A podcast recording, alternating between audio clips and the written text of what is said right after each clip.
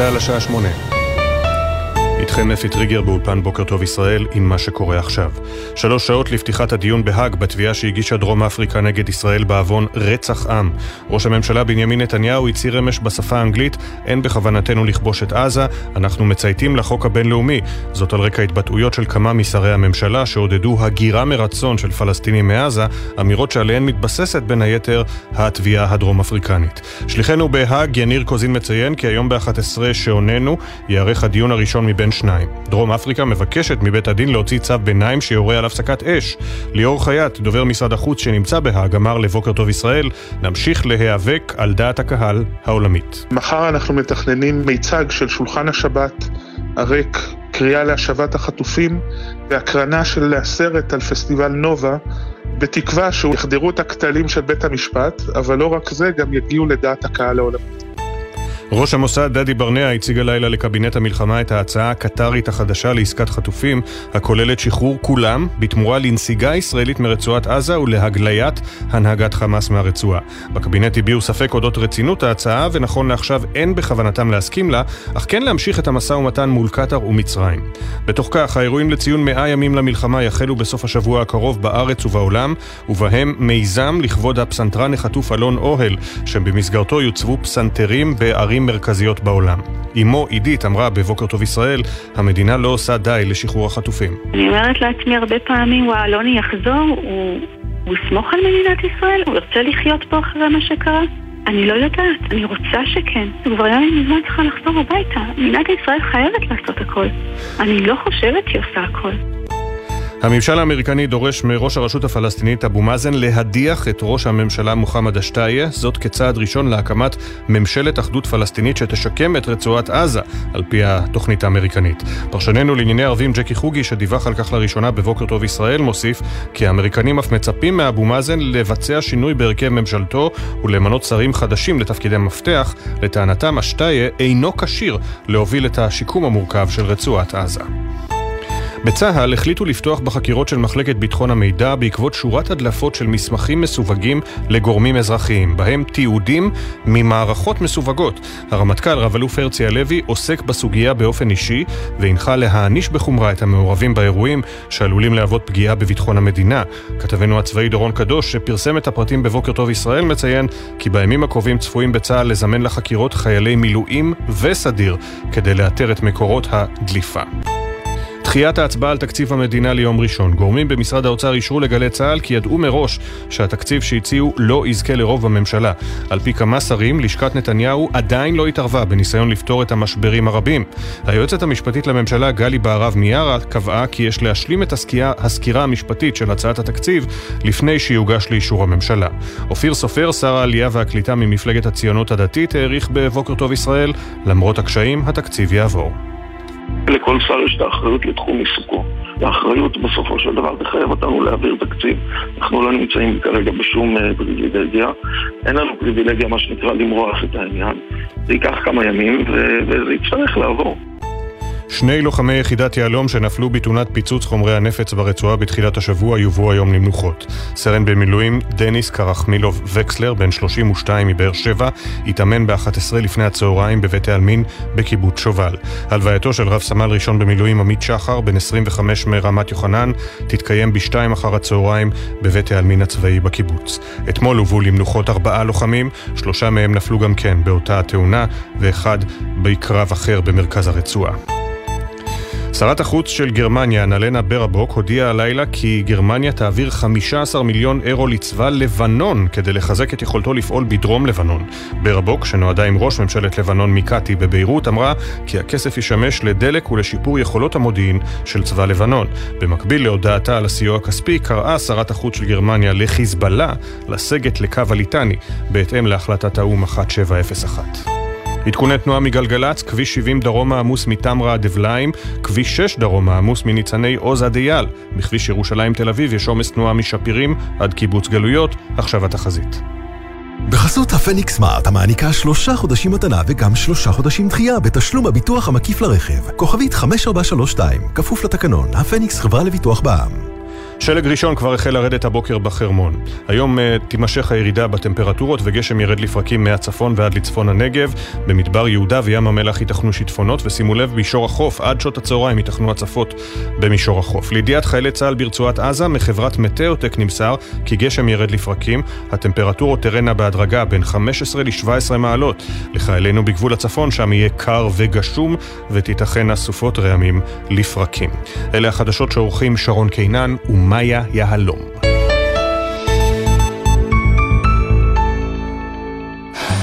בחסות זאפ, המזמינה אתכם לרכוש ישירות מהאתר עשרות אלפי מוצרים במגוון הנחות ובמחירי זאפ. התוכנית משודרת בחסות חברת דימרי, הבונה פרויקטים למגורים בכל רחבי ישראל. לפרטים כוכבית 2475. בחסות ביטוח ישיר, המציע לכם לבנדל ביטוח רכב וביטוח מבנה ותכולה לבית, ותוכלו לחסוך בתשלומי הביטוח. ביטוח ישיר, איי-די-איי חברה לביטוח.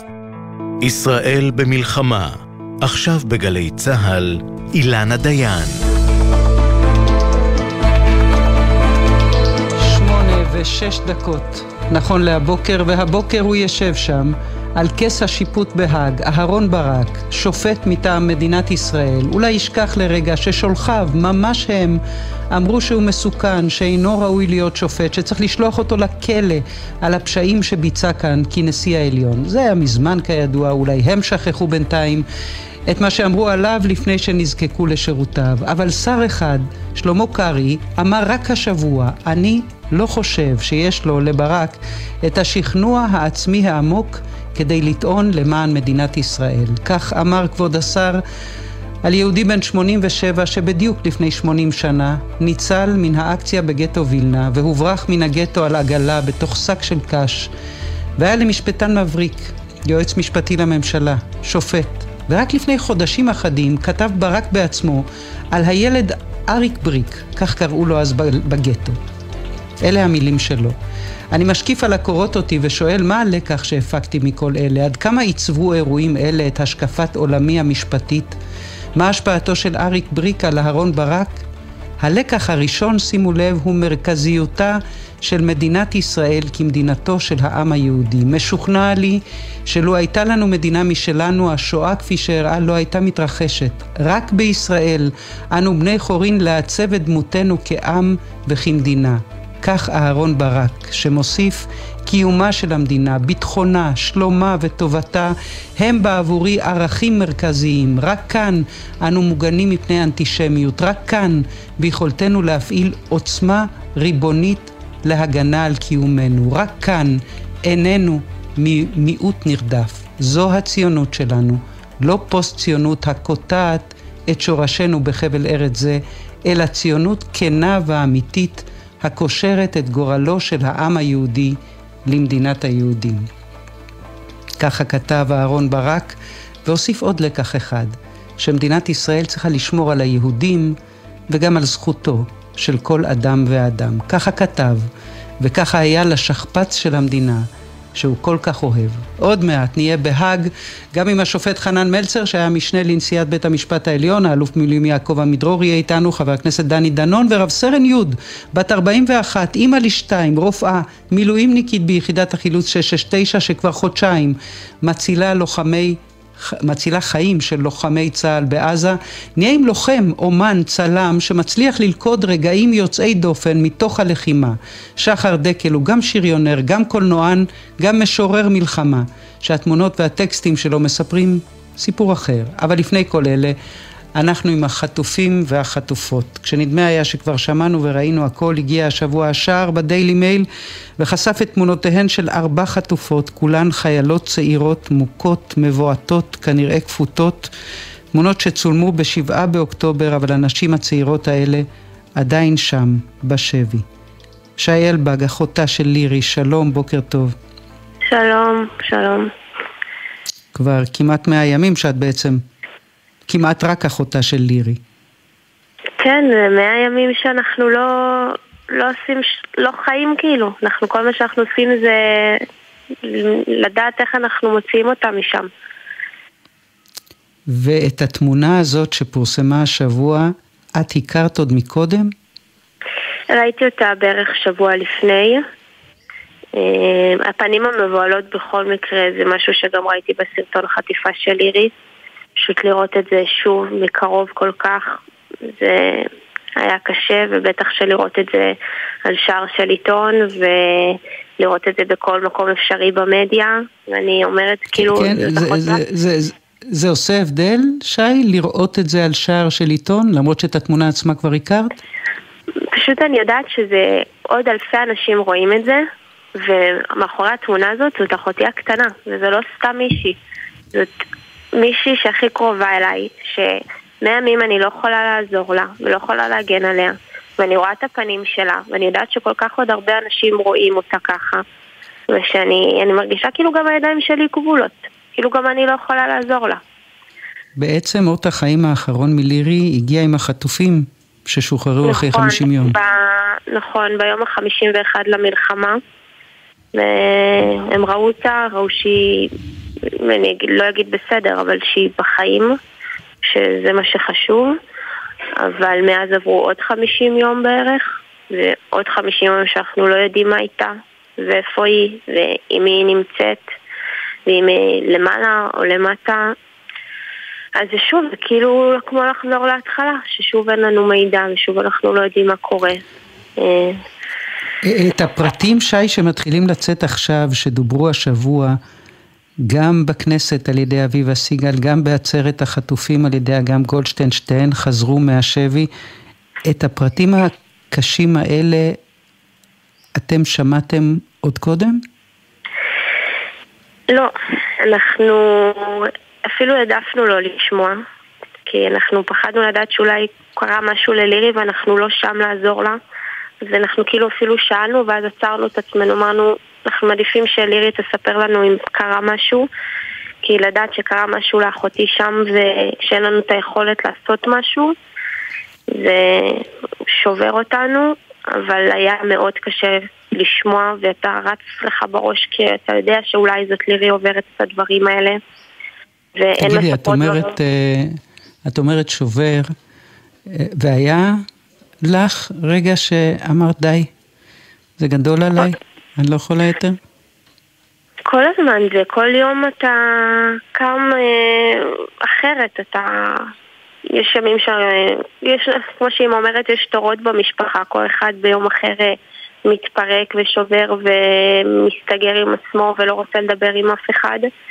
אבל אנחנו כל הזמן צריכים לזכור שאנחנו, יש לנו תקווה ושאנחנו צריכים להישאר חזקים. ואת יודעת, את יודעת, שי, לזהות מתי תורך? כלומר, כשאת רואה שמישהו אחר לקח אחורה, לא מצליח לקום מהמיטה, את אומרת, אוקיי, היום תורי?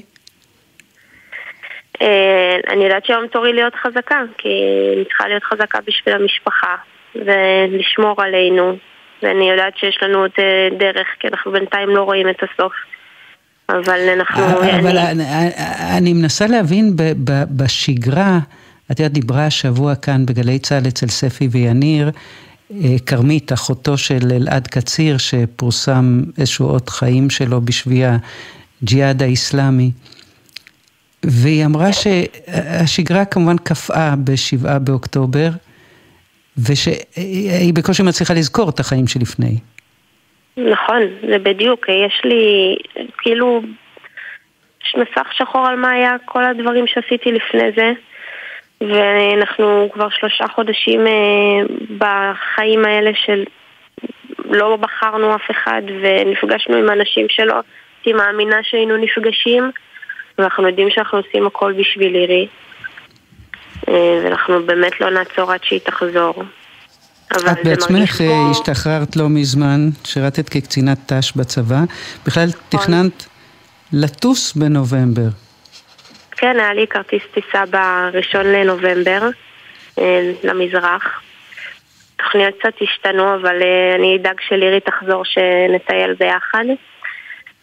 אבל אה, אפילו מישהו העביר לי מסר שלירי אמרה לי לא לבטל את הטיול ורק לדחות. שזה... שהיא אמרה את זה למישהו מהחטופים שחזר? כן, שאני אומרת איך הילדה הזאת גם ברגעים הכי קשים שלה עוד דואגת להעביר לנו מסרים כאלה. שהיא חושבת אפילו על זה. לא הייתן מתכסחות? מה? אני שמעתי. לא, לא הייתן מתכסחות? מה זאת אומרת? את בת 22, לירי בת 18, אתן יחסית קרובות בגילאים. נכון. לא היו ביניכם ככה ריבים וכסח? אה, תמיד יש ריבים. על בגדים בעיקר. היא כל הזמן כועסת שאני גונבת לה בגדים. אבל uh, חיות כאחיות. ומה היה התפקיד שלה בבית? לירי, היא אחראית קודם כל על הצילום ועל ארגון, היא, היא מארגנת כל דבר, אירועים, ימי הולדת, את הטיולים.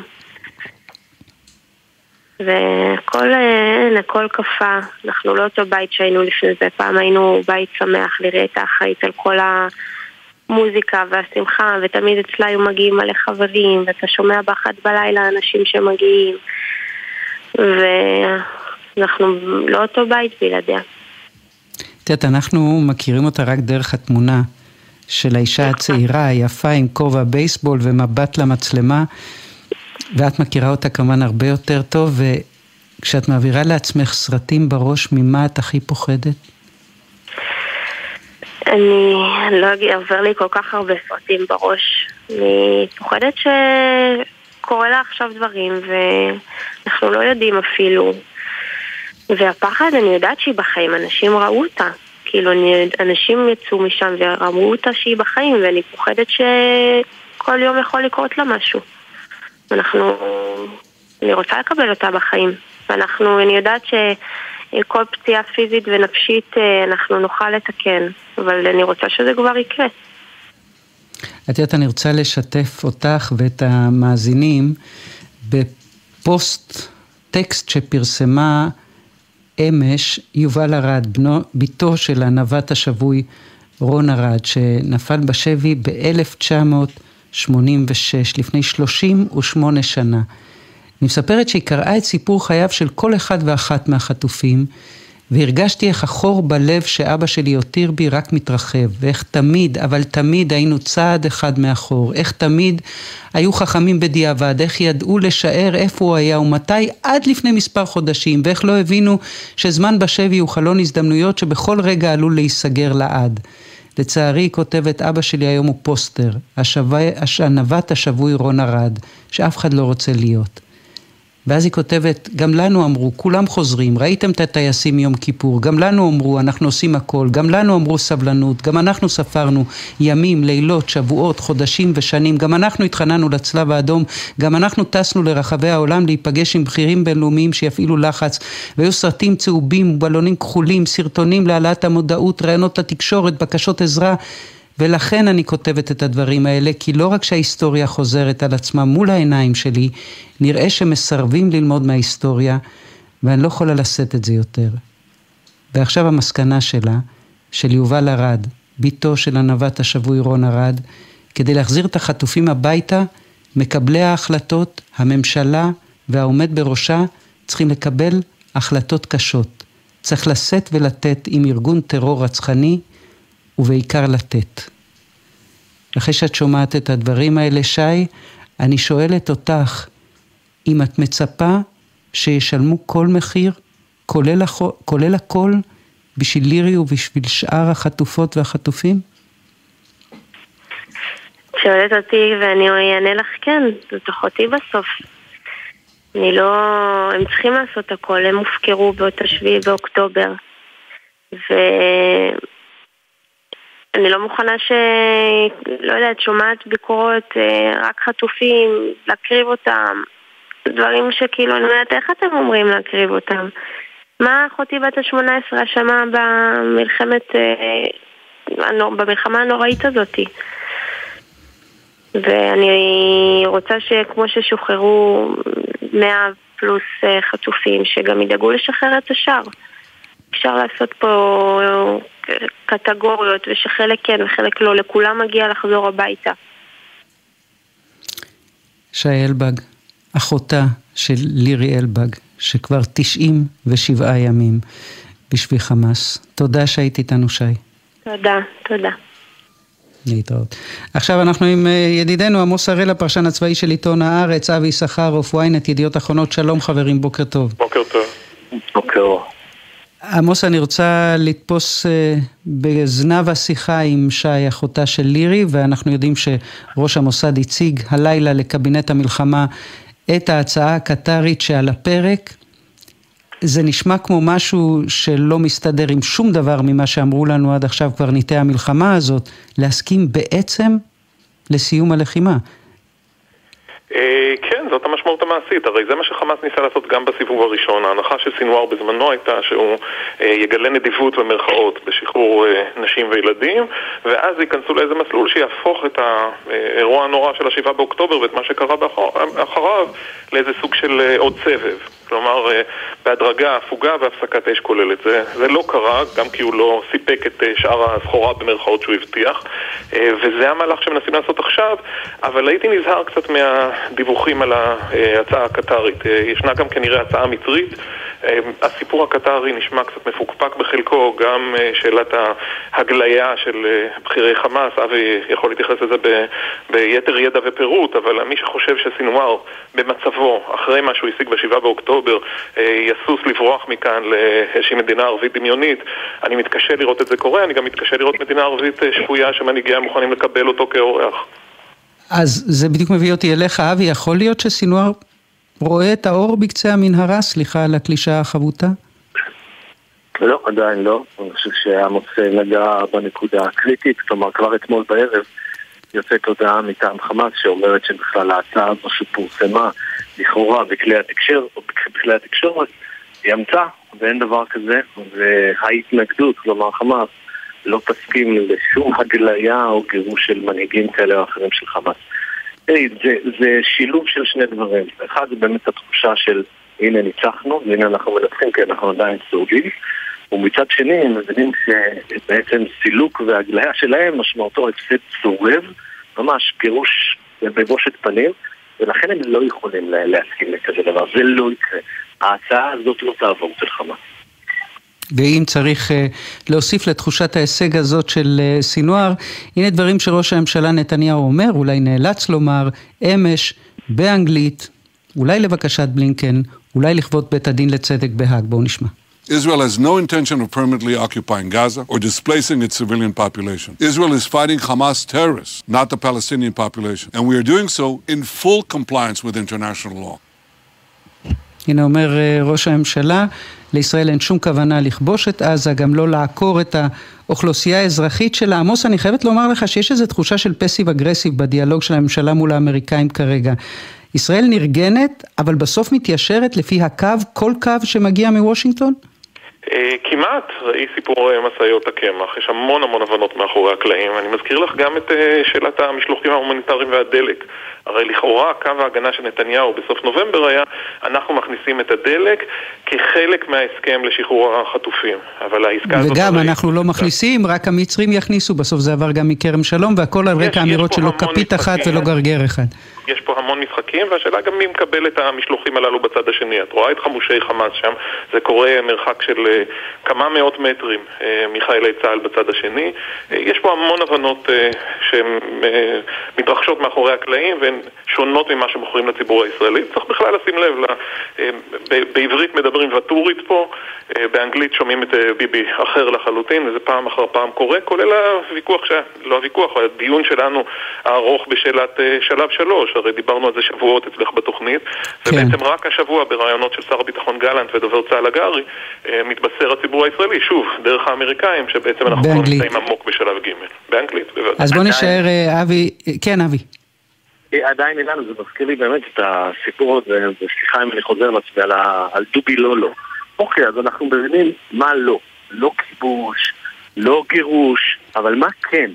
וחבר'ה, בואו, אנחנו כבר ילדים גדולים, אנחנו שלושה חודשים וקצת בתוך המלחמה הזו, הגיע הזמן שממשלת ישראל ובראשה בנימין נתניהו יבשרו לציבור הישראלי מה כן. אי אפשר להמשיך להתעלם, לטמון את ראשך בחול ולהגיד לא מדברים על היום שאחרי. למה לא מדברים על היום שאחרי? מה, מה, מה יקרה? אנחנו כולנו מבינים למה לא.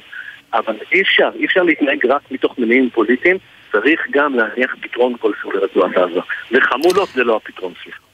וחמולות זה לא הפתרון, והרשות הפלסטינית, יגיד נתניהו, זה בוודאי לא הפתרון, אולי אומר את זה גם מטעמים פוליטיים, אבל בלינקן ממשיך להתעקש ולדבר על פתרון שתי המדינות. יותר מזה, אבי, הוא מדבר על מה ששמע מאבו מאזן וממשיך לקדם את, ה, את האפשרות הזאת. מעניין אותי להבין, הוא פוגש אבו מאזן שונה ממה שאנחנו מכירים? לא, לא, אני חושב שזה אותו אבו מאזן. אני חושב שגם בלינקן מבין את מגבלות היכולת והכוח של אבו מאזן, אבל אני חושב שלבלינקן, כמו רבים אחרים אצלנו גם, מבינים שזה לא שיש פה פתרונות קסם טובים מאחורי הפינה, והופ, נשלוף לנו איזה מנהיג פלסטיני מאורח המון, שמתנהג לחלוטין מטרור ורק רוצה שלום. אז זה לא ככה. אז הדבר הגרוע הכי פחות כרגע זה כנראה אבו מאזן או איזשהו אחרי רשות פלסטינית אחרי רפורמות מקיפות שלזה חותר בינקל. האם הרשות באמת תלך לרפורמות? אה, זה עוד ימים ידידו. שזה מביא אותי אליך עמוס, אנחנו יודעים שמערכת הביטחון, גם צמרת הצבא, לוחצת על הדיון של היום שאחרי, על הגדרה ברורה של ידי המלחמה. אבל מצד שני, דברים בסופו של דבר קורים מעצמם, כמו הדילוג הזה לשלב ג'. יכול להיות שגם זה יקרה מעצמו? יש שעון מלחמה, שלושתנו יודעים שיש שעון מלחמה בבור בימים אלה כל יום. יש גם לו"ז מלחמה, הצבא יודע מתי העסק הזה מגיע לשלב ד'? אז הצבא לכאורה מדבר על אה, שנה, אמרו שלושה חודשים לשלב ב' וג', אה, לשלב א' וב', ועכשיו שנה לשלב החדש, שהוא משווים אותו לחומת מגן 2002. חומת מגן חמישה או שישה שבועות של אה, מלחמה אינטנסיבית, ואחרי המבצעים של שנתיים-שלוש, שהביאו לעצירה או ריסון מסיבי של הטרור מיהודה ושומרון. כן, אבל אני אולי אדייק את השאלה שלי, עמוס, אבל בזמן הזה, בהנחה שמדובר על סדר גודל של שנה, ומדברים איתנו על 2024 כשנת לחימה, בזמן הזה, כמו שאומר אבי, מישהו יצטרך לשלוט בעזה, מישהו יצטרך לדאוג לאוכלוסייה האזרחית, מישהו יצטרך לקחת שם אחריות. בזה עוסקים כבר לפחות בתוך מערכת הביטחון? בוודאי שעוסקים, יותר מזה. יש בסך הכל שלוש מילים שנתניהו צריך לומר לאמריקאים, שמבחינת אה, מערכת הביטחון אני חושב שכל הדרג המקצועי אה, מצפה להן, וזה רשות פלסטינית מחודשת. לא המתכונת הנוכחית, לא השלטון של אבו מאזן עם הקריצה הזאת לסיוע לטרור ומה שקורה במערכת החינוך והכספים שמקבלים מהאסירים הביטחוניים וכל הדברים הישנים שאנחנו מכירים, אבל אם ישראל תפגין פה אה, קצת יותר נדיבות בהקשר בהקשר הזה, ההנחה היא שהלחץ האמריקאי יפחת ושזה יאפשר לצה"ל ראשית יותר חופש תמרון ברצועה ושנית אה, יאפשר לנו להתמודד טוב יותר עם הצהרה בצפון וגם לתאם את המהלכים שלנו עם האמריקאים באופן הדוק יותר. כרגע זה לא קורה מהסיבות הפוליטיות הידועות. כן, שנמצאות פה ברקע של השיחה הזאת וברקע של החיים שלנו בכלל. אה, אבי, אני רוצה לדלג...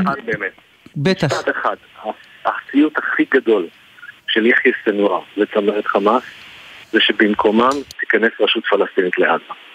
זה הכל. רק אבי, אני רוצה לדלג איתך לצפון לדקה. אה, אנחנו ממשיכים לדבר על סף מלחמה, ואולי עדיין למטה מסף מלחמה, למרות שגם הפעילות שלנו הופכת יותר ויותר אינטנסיבית, רק אני אגיד שכרגע הותר לפרסום שסוכל פיגוע שתכננו מחבלים תומכי דאעש בירושלים, אנחנו כנראה, כמובן נביא פרטים ברגע שנדע, זה פרסום של חדשות 13 כרגע, אבל אני חוזרת למה שקורה בצפון, אבי נסראללה בעצם עדיין מחליט להוציא לשון לאחיו סינואר? לא יעזור לך אחי, אני לא מתערב פה?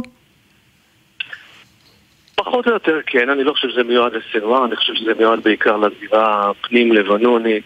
אה, הוא לא רוצה מלחמה, הוא מבין שרוב מדינת לבנון, אני לא מדבר על השיעים, אלא בכלל, לא רוצים מלחמה. ואני די רגוע כשאני יודע שיש לו עוד נאום אה, ביום ראשון כמדומני, מאחר שבאמת כשהוא במתקפת דיבורים, המשמעות זה שהוא עושה פחות, מדבר יותר, ואם הוא היה רוצה מלחמה, כבר היינו כולנו מרגישים את זה.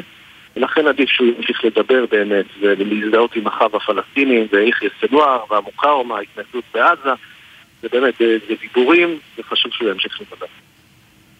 אתה יודע, כבר נדנדתי לך בשבועות קודמים בעניין פאודה, שאתה אחד מיוצריה של הסדרה המדוברת והמאותרת הזאת, ולא התכוונתי להמשיך לנדנד, אבל בינתיים השבוע השחקן והזמר שמככב גם אצלכם בפאודה, עידן עמדי, נפצע קשה. הוא לוחם מילואימניק בחיל הנדסה ברצועה, והוא נפצע קשה באירוע משאית באל-בורג'. בינתיים מצבו השתפר, הצלחת לשמוע משהו ממנו? עליו? כן, חמוד אמיתי, עדיין עם הרבה, אה, איך לקרוא לזה, נקרא לזה רוח לחימה, באמת. אה, היינו אצלו, אני וחילי טרופר אתמול, וזה היה מאוד מרגש לשמוע אותו, לראות אותו. באמת, גם במצבו הרפואי הוא עדיין חזק ומשדר אופטימיות ומחייך. זה כיף גדול, כיף גדול לשמוע את האיש הזה שבאמת כל מה שעומד לנגד עיניו זו אחדות. והפך פה בהרבה מובנים לסמל עבור כולנו, סמל של אחדות, לסמל של רצון להילחם באויב, ובאמת, כשאנחנו זוכרים מה הוא עשה, כלומר, בשבעה באוקטובר עוזב הכל, עוזב את השירה, את המשחק, הכל, ורץ אל החזית, בהתחלה בצפון ואז בדרום, ואומר, אני כרגע חייל של מדינת ישראל. וזה גיבור אמיתי. איך הוא אמר, הוא כתב, לפני שזה קרה, אם יקרה לי משהו, תגידו שנתתי את תופעת חיי. ובזה אין ספק. אבי יששכרוף, ynet, ידיעות אחרונות, עמוס הראל, עיתון הארץ, תודה חברים, להתראות. תודה רבה, שלום. תודה. אתם מאזינים לגלי צה"ל. הכירו את רעות. במשך השבוע היא לובשת גלימה בבית המשפט, ובסוף השבוע לובשת גלימה ביום ההולדת של ענת. והכירו את יואב, גם מדריך כושר במכון, וגם מורה לספורט בתיכון. משלבים בין עבודות? הכירו גם את הדרך הקלה לבצע תיאום מס מהנייד באתר רשות המיסים. רשות המיסים, הדור הבא של שירותי הדיגיטל, כבר כאן. את מרגישה היום ישראלית יותר מתמיד, אבל את וילדייך אינם מוכרים כיהודים? ברגעים כאלה, עיתים, גיור כהלכה, גיור אישי ומכבד, כוכבית 8083, כוכבית 8083, עיתים. למילים יש כוח לחבר, לאחד, לתת תקווה לעתיד. המלחמה הזכירה לנו שכוחנו תלוי באחדותנו. שלום, כאן שירה רודרמן, מנכ"לית קרן משפחת רודרמן. אני מזמינה אתכם לבחור את המילים שתרכבנה את אמנת האחדות של החברה הישראלית. חפשו במרשתת, יחד עושים שלום בבית. הטכניון דואג לסטודנטים ולסטודנטיות במילואים, במתווה גמיש לחזרה ללימודים, הכולל מענק ששת אלפים שקלים לזכאים, סיוע וליווי אישי על ידי אנשי סגל, הרצאות וסדנאות לגוף ולנפש, דחיית פתיחת שנת הלימודים ופטור מבחינות אביב וקיץ תשפ"ג.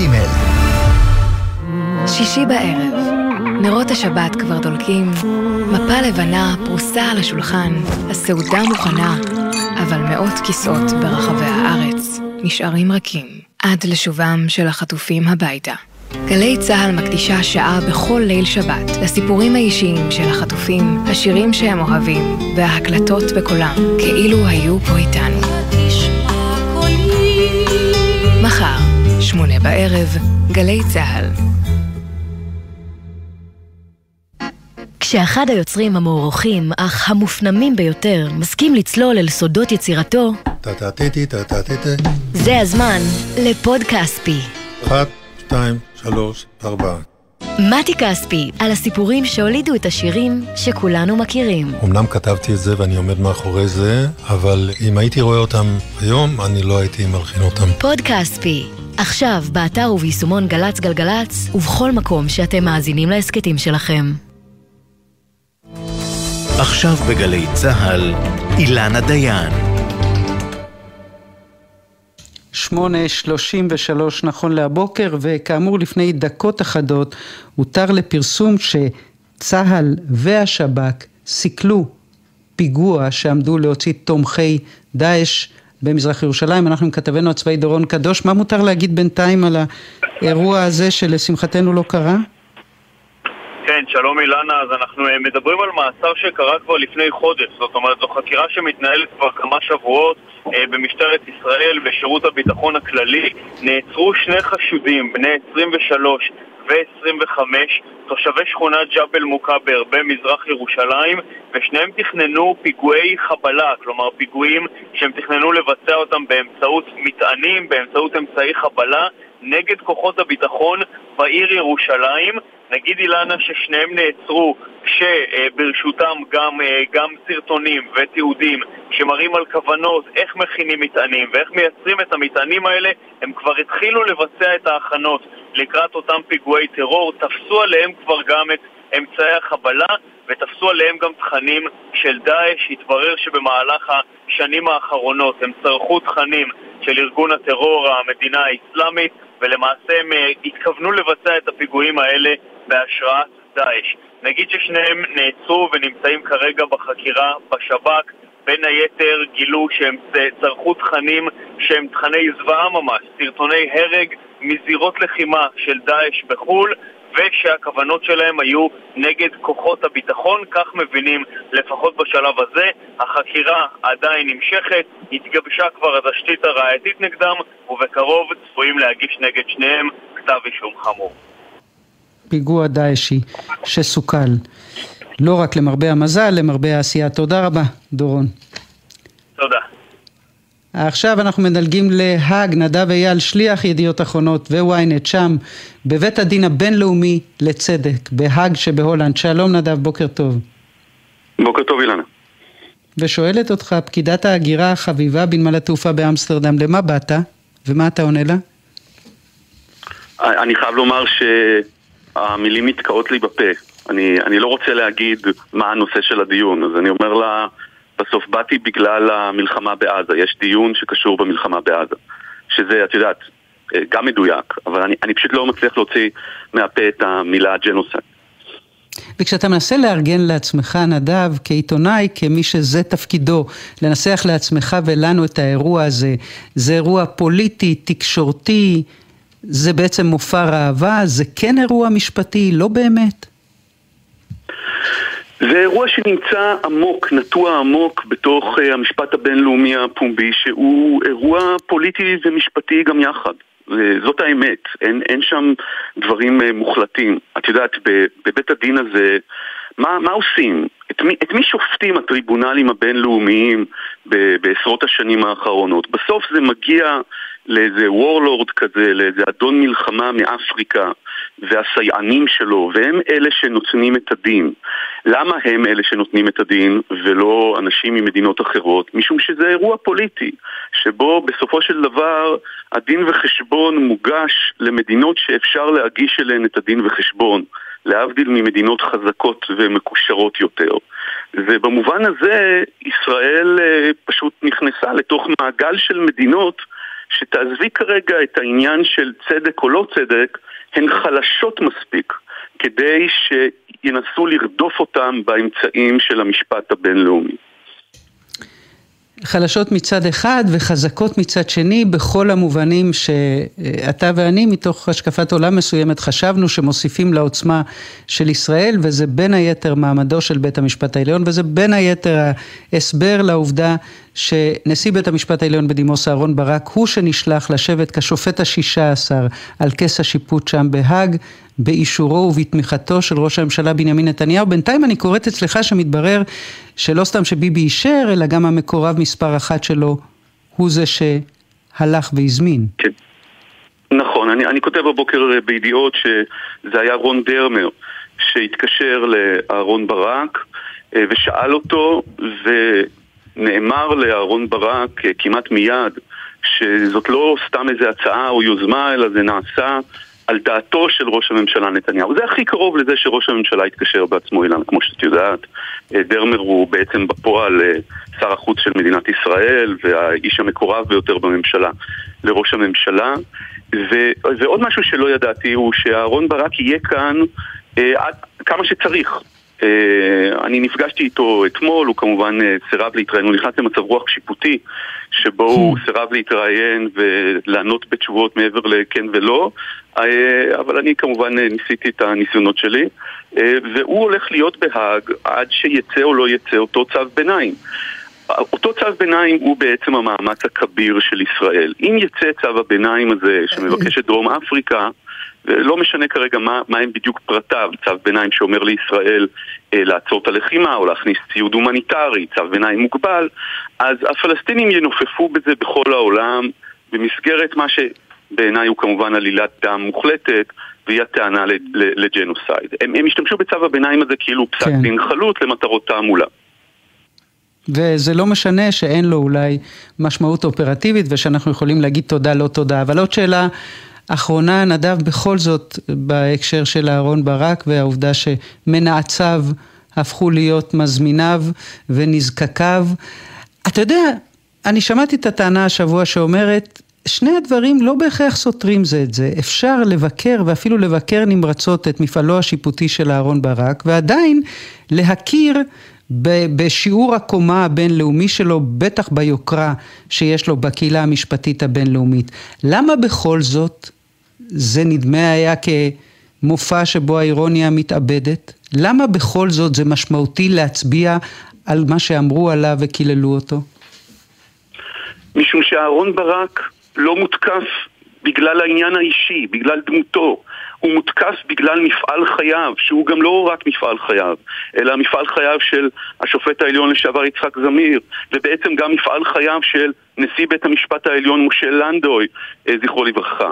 והמפעל הזה הוא הרעיון שלישראל יש בית משפט עליון חזק ועצמאי, ושחלק ממימוש הציונות בארץ ישראל היא שלטון החוק. ועל הדברים האלה רדפו את אהרון ברק, לא בגלל שלא אהבו פסיקה אחת כזו או אחרת שלו, אלא בגלל שהוא מייצג את העצמאות של המערכת המשפטית, ואת זה ניסו לחסל בשנה האחרונה, ועכשיו באים אל העצמאות הזו ומבקשים ממנה, היא מיוצגת על ידי ברק, לבוא ושוב להגיד, היי, אני כאן, וישראל היא מדינה דמוקרטית לעילה, והיא מתחשבת, והיא מעמידה לדין אם היא צריכה, ולכן אתם פה במשפט הבינלאומי אין לכם ריבונות להיכנס לתוך ענייננו, כי אנחנו ידענו לטפל בהם היטב.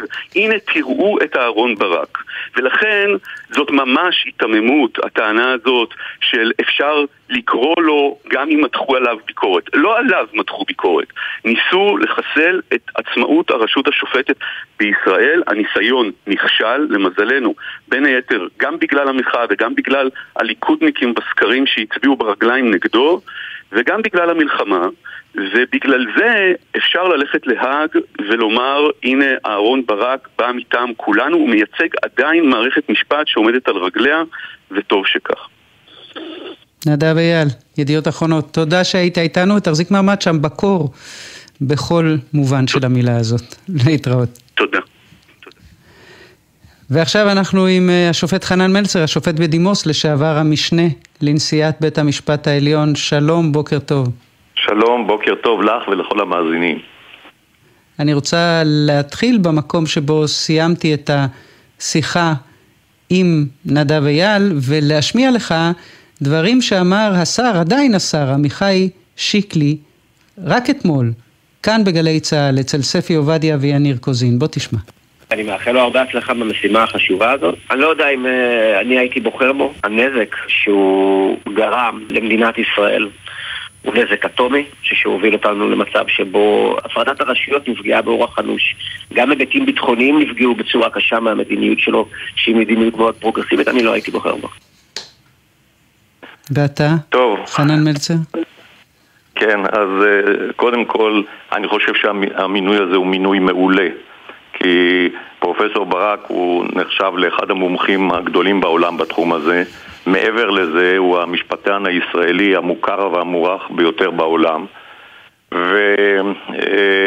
ודווקא העובדה שהוא אה, אה, פיתח את העצמאות השיפוטית וגם אה, ביקר לאחרונה את המהלכים האחרונים, יש בה כדי להעיד שהוא, כשהוא יפעל שם כשופט, שהוא לא, הוא לא פועל, אה, הוא לא פועל בשם הממשלה, אלא יש לו דעה עצמאית והוא מייצג את הרוח של הרשות השופטת העצמאית, שיש לה גם חשיבות אה, במישור הבינלאומי בנושאים של אה, חס וחלילה הבאה לדין פלילי של, כן. של, של קצינים ו...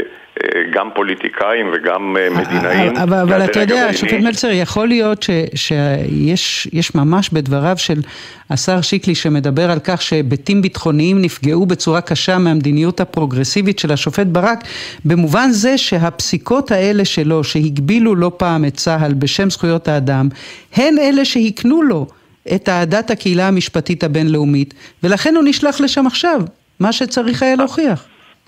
ההפך הוא הנכון.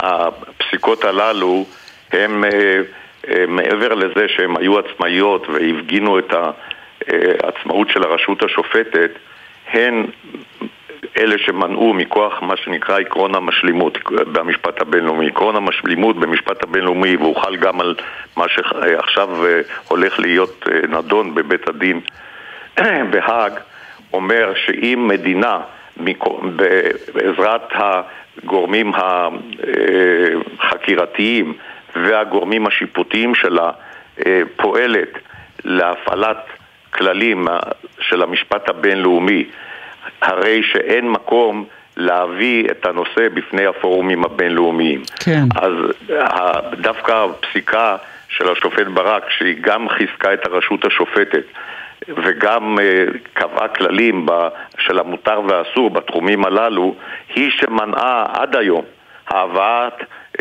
קצינים ואנשי הדרג המדיני בפני בתי משפט פליליים בינלאומיים או אה, במדינות שונות. אז ההפך כן, הוא הנכון, זה מה ש... אבל כרגע, כן. כרגע האירוע, האירוע אה, בבית הדין הבינלאומי לצדק בהאג אה, הוא אירוע אחר, זאת אומרת האישום הוא רצח עם, ההכרעה בהליך העיקרי עשויה, עלולה לקחת שנים, אבל כן יכולים להיות צעדים זמניים, כמו צו שיורה לישראל להפסיק את הלחימה בעזה. שאז ישראל יכולה להגיד, שמענו אתכם, ולהמשיך בשלה? אה, קודם כל, אני מקווה שלא נגיע לכדי זה, אבל אה, אה, אם, אם, אם זה יקרה, אז יש עוד מה לעשות. אבל אני, אני רוצה להסביר אה, מה, מה אפשר לעשות באופן עקרוני ולהסביר אה, אה, גם אה, את ה...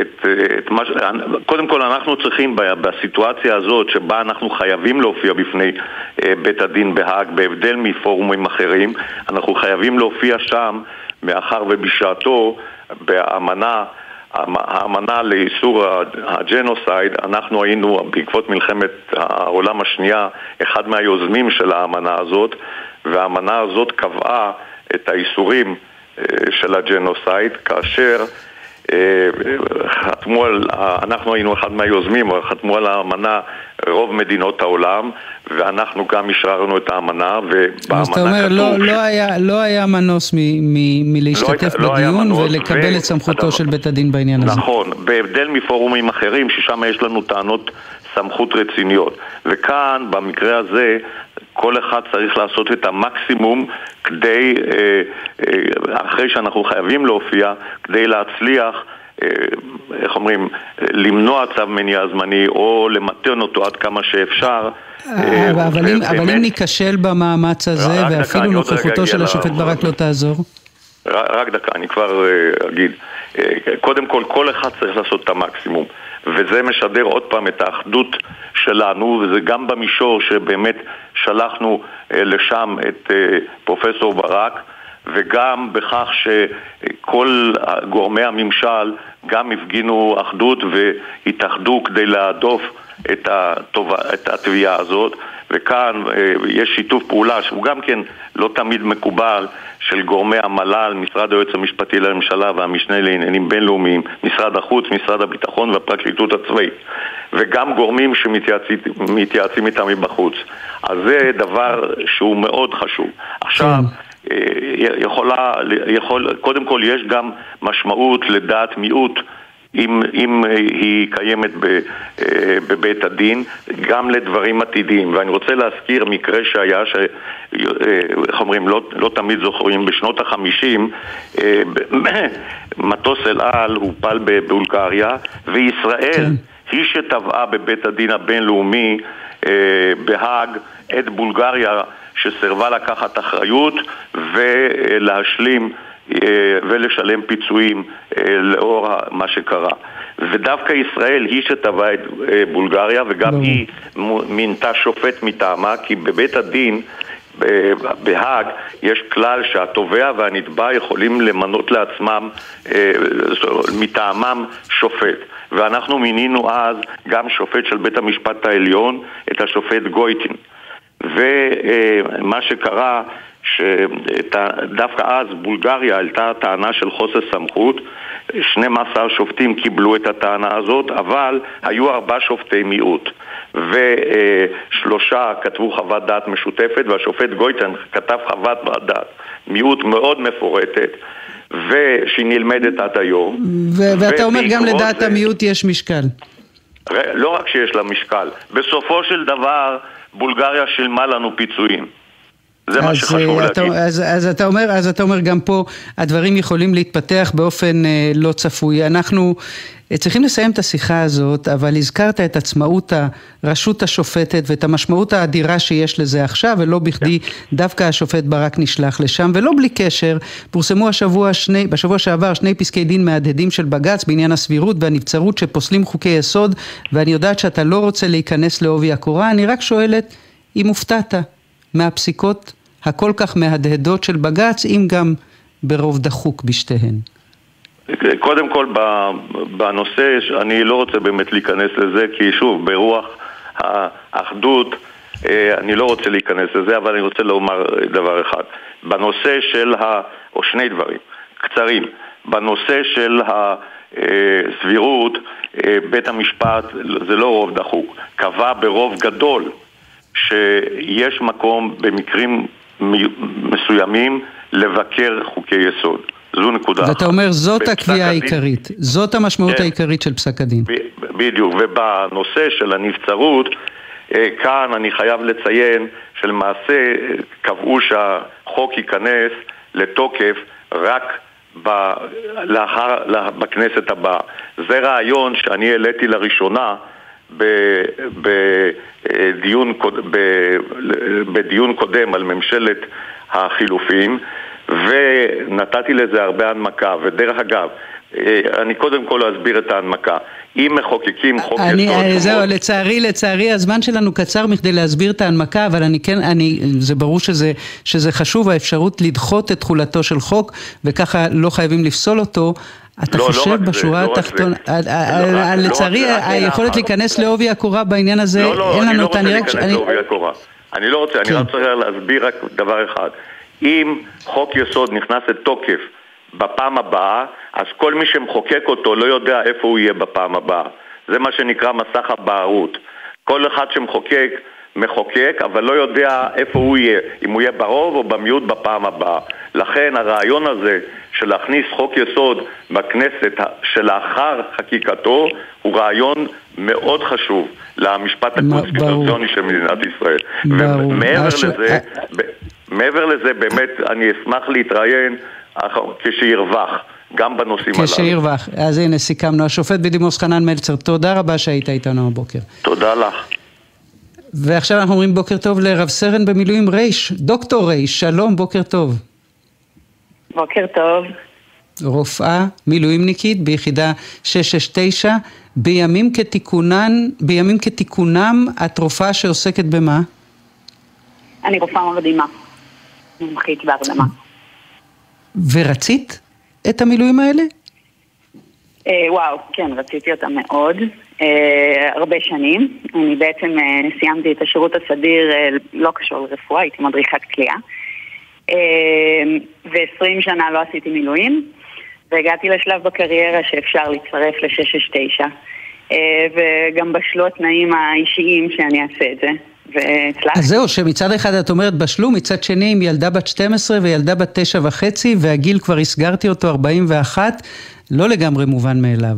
אבל, אבל אני, אני, לפני שאנחנו נכנסות לזה, אני מתה לדעת מה היה, את יודעת, הרגע או הסיטואציה או המבצע או החילוץ, שאמרת לעצמך, אלוהים, לאן קלטתי את עצמי? אמ, עוד לא היה כזה רגע. אמ, בהתחלה, אה, ב-7 באוקטובר, לא גויסתי עדיין. אה, היו הרבה אחרים שגויסו. אה, ואז התחילו חילוצים, אם זה מסביב לרצועה או מתוך הרצועה, וחששתי, אמרתי, איך זה יהיה, אולי זה מפחיד. ואז גם התחילו לצאת סרטונים לתקשורת של החילוצים מהמצלמות גו פרו שיש ב-669. כן. ואמרתי, אוקיי, זה מה שאני מכירה, זה מה שהתאמנו, זה מה שאנחנו עושים אה, בשגרה. זה מה שבשבילו באתי. אז תכניסי אותי לתוך האירוע, לתוך אירוע. תמחישי לי איך זה נראה מבפנים, מתוך המסוק. אה, אז זה מתחיל מזה שאנחנו מחכים בעצם, בכוננות. אה, ואז יש אה, הזנקה אנחנו אה, מתחילים לקבל פרטים על, איזה, על מה קרה, אה, רצים למסוק, מתארגנים עם הציוד, ממריאים, אה, תוך כדי זה מקבלים פרטים על אה, כמה פצועים, מה קרה לפצועים. ועכשיו בואי נתרגם רגע, לפני שאת ממשיכה, נתרגם את התיאוריה למקרה קונקרטי. תנסי לחזור איתי לאירוע שמנחית אותך, נגיד אצל הפצוע הכי קשה שיצא לך לטפל בו בחודשיים האחרונים. אמ, אז אה, בעצם אה, קיבלנו אירוע שיש אה, רסיסים או ירי לשני פצועים שאנחנו אמורים לקבל. פינוי מתוך הרצועה, שבעצם כל הפרטים האלה אנחנו מקבלים מלוחמי ורופאי 669 שנמצאים בשטח, לא במסוקים, אלא בכוחות שנמצאים בשטח, שחוברים ברגע שיש אירוע רפואי. והם מתחילים את כל הטיפול כבר בשטח, והם גם יודעים להנחית אותנו ולד... ולדבר איתנו כמו שצריך, אז אנחנו מקבלים את כל הפרטים מהם. Uh, ברגע שהכל מוכן, אז בעצם אנחנו נכנסים, נוחתים uh, בתוך הרצועה. Uh, יש, מנסים לעשות את זה כמה שיותר מהר, כדי שלא יהיה איומים על המסוק בעצם, או להקטין את הכמות איומים על המסוק. היה, מסו, היה, פצוע, היה פצוע שעולה אלייך למסוק, ווואלה, לא היית משוכנעת שתצליחי להגיע איתו בחיים לבית החולים? אה, אצלי לא היה כזה, אבל יש כאלה כמובן. אה, אבל אה, יש לנו גם מנות דם שהתחילו לצאת בשנים האחרונות, שזה בעצם מציל חיים. שזה מנות דם טריות בניגוד לפלזמה, זאת אומרת, זה, זה עושה הבדל ענק. נכון. נכון, זה עושה הבדל ענק בטיפול בפצועים. זה שיש גם מה? בשטח, ללוחמי 6-9 בשטח מנות דם לתת, וגם שאצלנו במסוק יש מנות דם. ומה היה הרגע הכי מרגש עד עכשיו במילואים, חוץ מאשר לחזור הביתה ולפגוש את הבנות? כן, היו הרבה רגעים, המון. אה, היה רגע אחד שנכנסתי, אה, נכנסנו במסוק לפנות אה, שני פצועים מהרצועה. אה, הכניסו שני פצועים כמובן מכוסים בחול ומלוכלכים והיו בהכרה. אז אה, דבר ראשון שאני עושה זה באה ואומרת, אני רוני, אני רופאה. והפצוע מסתכל ואומר לי, רוני, בטח רוני, מישהו שאני מכירה מאזרחות. יאללה. אז אה, אנחנו, אנחנו עוד ניפגש, רוני, כדי לדבר, נותנת לו נשיקה במצח, ואני חייבת את המשך הסיפור הזה לשמוע בהזדמנות, נדבר איתך, אני בטוחה בהמשך, ונהיה כאן שוב, מהצד השני של החדשות. תודה רבה לך, להתראות.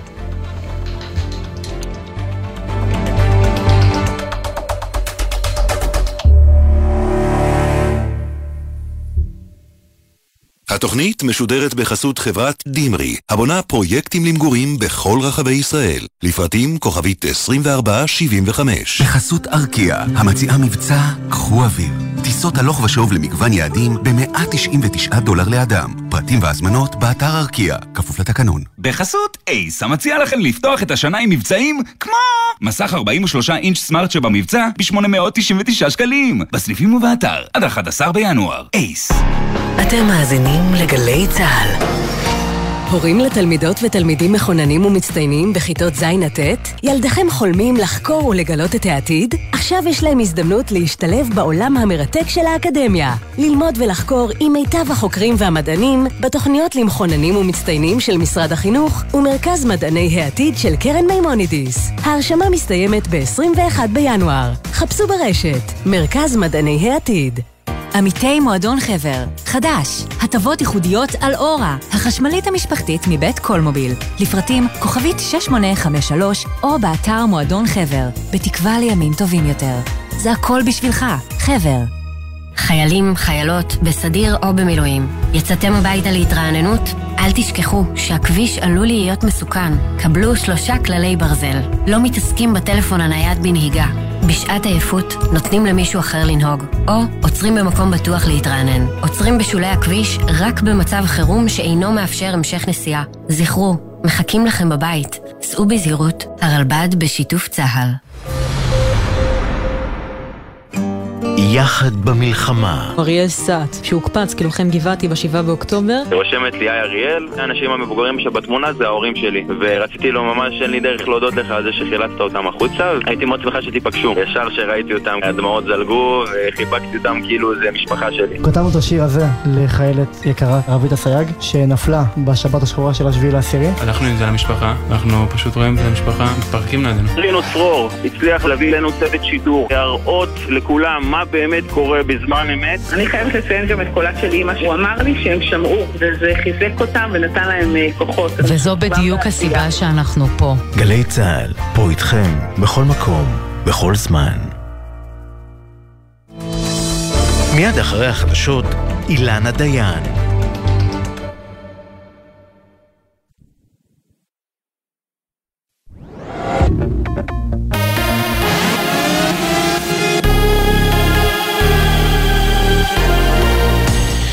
צה"ל, השעה תשע.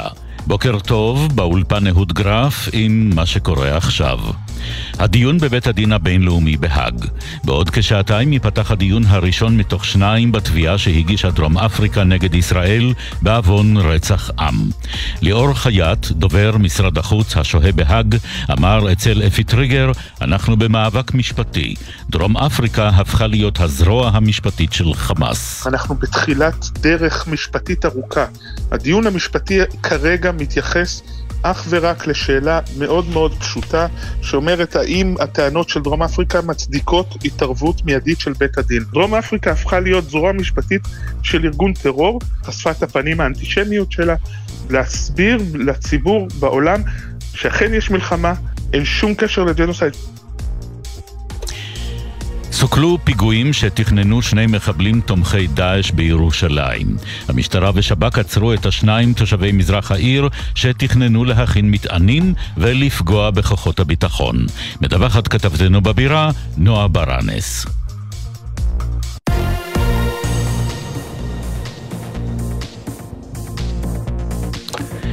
צר לנו, אנחנו נביא את הדיווח במהדורה הבאה. ראש המוסד דדי ברנע הציג הלילה לקבינט של המלחמה את ההצעה הקטרית החדשה לעסקת חטופים. היא כוללת שחרור של כולם בתמורה לנסיגה ישראלית מרצועת עזה ולהגליית הנהגת חמאס מהרצועה. בקבינט הביעו ספק אודות רצינותה של ההצעה, ונכון לעכשיו אין בכוונתם להסכים לה, אך להמשיך את המשא ומתן מול קטר ומצרים. שי אלבג, אחותה של לירי, שחטופה כבר 97 ימים בעזה, אמרה אצל אילנה דיין בגלי צה"ל, היא הופקרה. לכולם מגיע לחזור הביתה. את שומעת ביקורת, רק חטופים, להקריב אותם. איך אתם אומרים להקריב אותם? מה אחותי בת ה-18 אשמה במלחמה הנוראית הזאתי? ואני רוצה שכמו ששוחררו 100 פלוס אה, חטופים, שגם ידאגו לשחרר את השאר. לכולם מגיע לחזור הביתה.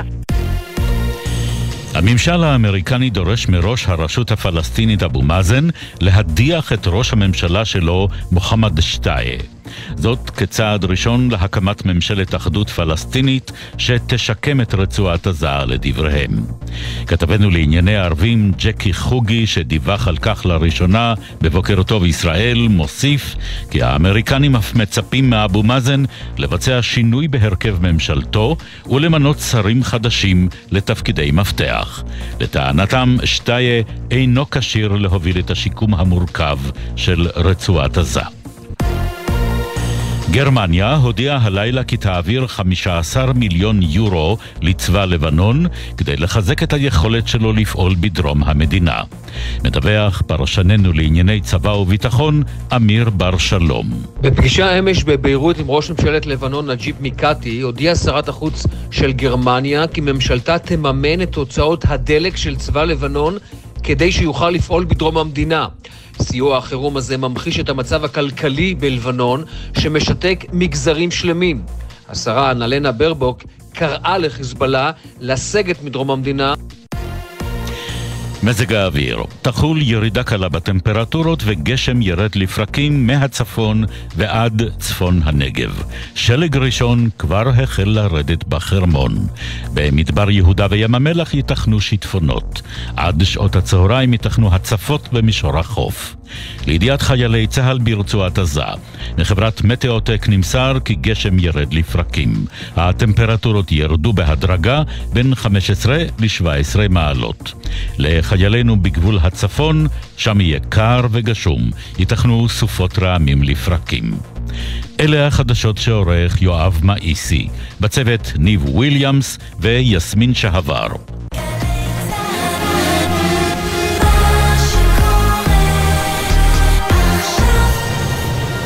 בחסות מועדון הצרכנות הוט, המציע להנדסאים, למהנדסים ולבוגרי מדעי המחשב לפתוח חשבון בבנק לאומי ולקבל מענק כספי, תור מעמלות ועוד. כוכבית 5521, כפוף לתנאי הבנק. בחסות הפניקס סמארט, המעניקה שלושה חודשים מתנה וגם שלושה חודשים דחייה בתשלום הביטוח המקיף לרכיב. כוכבית 5432, כפוף לתקנון, הפניקס חברה לפיתוח בע"מ. בחסות ארקיע, המציעה מבצע קחו אוויר. טיסות הלוך ושוב למגוון יעדים ב-199 דולר לאדם. פרטים והזמנות באתר ארקיע, כפוף לתקנון. ישראל במלחמה, עכשיו בגלי צה"ל, אילנה דיין. ועכשיו כבר תשע וחמש דקות ועד עשר נהיה כאן עם האלוף במילואים יעקב עמידרור, עם חבר הכנסת דני דנון, עם שריונר שמצלם וכותב יומן מלחמה מיוחד במינו מתוך עזה, ועם שיר חדש שנולד אחרי השבת השחורה, בנתיב העשרה. עם מיכה ביטון, שיהיה איתנו לקראת סוף השידור הזה, אבל בסוף השעה הקודמת קרה מה שקורה לפעמים ברדיו, כשהזמן מנחית גרזן לא הגון על שיחה ברגע הכי מרתק שלה. רב סרן רוני, ביקשתי ממך, ביקשנו, שתפני לנו עוד כמה דקות, ואני שמחה שאת עדיין איתנו. דוקטור רוני, רופאה מילואימניקית ב-669, שוב שלום. היי, אני חזרתי. ואני מתנצלת על האופן שבו נאלצתי לקטוע את השיחה ממש לפני החדשות, אבל את היית באמצע סיפור על שני חיילים פצועים, כמובן אה, אה, כולם בוץ ועפר שעולים למסוק שלך, ואז מה קורה? אה, בעצם, ואז אה, הוא, הפצוע היה בהכרה, אז אה, הצגתי את עצמי, אמרתי לו, אני דוקטור רוני, אני אטפל בך. הוא אמר, רוני, בטח רוני. ניסיתי לזהות מה, מי זה, ואז הוא אמר לי מי זה, כי היה מאוד קשה לזהות. זה היה מאוד מרגש, נתתי לו נשיקה במצח, אמרתי לו, אני עכשיו מטפלת בך, הכל בסדר. וזהו, ופינינו אותו ואת הפצוע שהיה איתו במסוק לבית חולים. וזהו, וזה היה רגע כזה לא פשוט. היה כן שלב שמצאת את עצמך, חוזר לשאלה הראשונה ששאלתי, שמצאת את עצמך עושה משהו או נמצאת בסיטואציה שבחיים לא דמיינת שתהיי בה?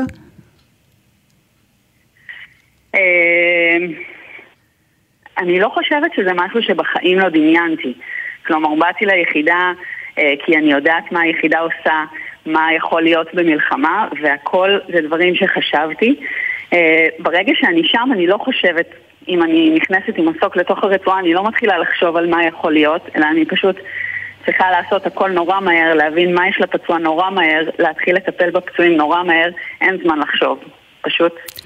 עכשיו, את יודעת, היו, היו, לא היו לא מעט כתבות לאחרונה, מעבר לעניין של מנות הדם הטריות, על כך שיש כמעט מהפכה. ברפואה הצבאית, בטח ברפואת החירום, ששינתה את התמונה על פניה מבחינת היכולת של חיילים לשרוד והיכולת להביא אותם לבית חולים יותר מהר ובמצב יותר טוב. את יכולה לתת לי דוגמה איפה את רואה את המהפכה הזאת? במה למשל? וואו, זה, זה בעצם מה שקרה במלחמה הזאת, שהכוונה היא להביא תוך פצוע, תוך שעה מרגע הפציעה שלו, לבית החולים. כלומר, זה, זה מאוד מאוד מאוד מהר. ובשביל זה יש את כל המערכים שעובדים. אם זה הכוחות של 669 בקרקע, שישר נמצאים עם הפצוע שמנחיתים אותנו בצורה המהירה ביותר. אנחנו כמה שיותר מהר גם נכנסים וגם יוצאים, ויש לנו בעצם את היכולות גם במסוק וגם לצוותים בקרקע לטפל בפצועים הכי טוב שאפשר. את, ובאמת את, את, אה, את. אה, את, את מדברת על הכניסה הזאת למצב אוטומט ועל זה שאת לא נכנסת לסרטים, מה עלול לקרות ואיפה אני נמצאת ומה פתאום בעזה ובסוף זאת מלחמה, אבל כשאת חוזרת הביתה לשתי הילדות שלך, בנות תשע ובנות 12, יש דברים שראית שם שבחיים לא, לא שבחיים, אבל שכרגע לא תספרי להם? יש דברים ש... כן, יש דברים, ש... הרבה דברים שאני לא מספרת. אה, יש דברים שהם גם... שבשביל זה החברים ביחידה שם, שאנחנו מדברים אחד עם השני. אה, וגם הרבה דברים שלא מבינים, גם. אם זה גם ביום-יום, הרבה דברים אני לא מספרת בבית. מה השאלה הכי קשה שהן שאלו אותך? הבנות, כן. למה את צריכה ללכת? תפרשי. ואת uh, תלכי שוב? אני הולכת עוד אה, מעט, עוד אה, שעה. אני יוצאת לעוד שבוע. אז אנחנו נאחל לך, אה, קודם כל שתשמרי על עצמך, וגם על הבנות, ותשמרי גם על החיילים ונשמור על שאת החיילים מטפלת בהם. שלנו. בדיוק. כן. רב, רב סרן, דוקטור רוני, רופאה, מילואימניקית, מוטסת, ביחידת החילוץ 669. תודה רבה, לא רק על תודה הזה. רבה. להתראות. ועכשיו אנחנו עם uh, האלוף במילואים יעקב עמידרור, לשעבר ראש המטה לביטחון לאומי, בעבר היה גם ראש חטיבת המחקר באמ"ן. שלום, בוקר טוב. שלום. 97 ימים למלחמה הזאת, לו היית צריך לנסח בכמה משפטים, נקרא לזה הערכת מצב, מה השגנו, מה עוד אפשר להשיג? השגנו את השבירה של חמאס בחלק הצפוני של עזה, ואנחנו עכשיו מטהרים את האזור.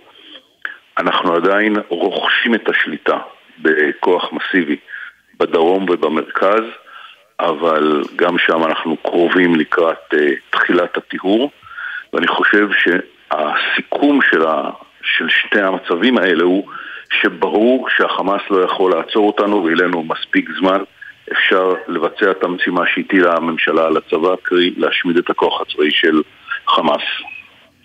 ותכף נדבר על אפשרות לעסקה שאולי למעשה מביסה את המטרה הזאת, אבל לפני כן אני רוצה לקרוא לך אה, משפט אחד מתוך טור שפרסם נחום ברנע השבוע בידיעות אחרונות, והוא נדמה לי טיפה סותר את הדברים שאמרת. בשלושת השבועות האחרונים, כך הוא כתב, המלחמה לא משנה מציאות, היא עולה בחיי לוחמים, מגדילה את הסכנה לאסון הומניטרי שישראל תהיה אחראית לו, מזיקה לישראל בעולם ולא מקרבת אותנו לניצחון שאיננו.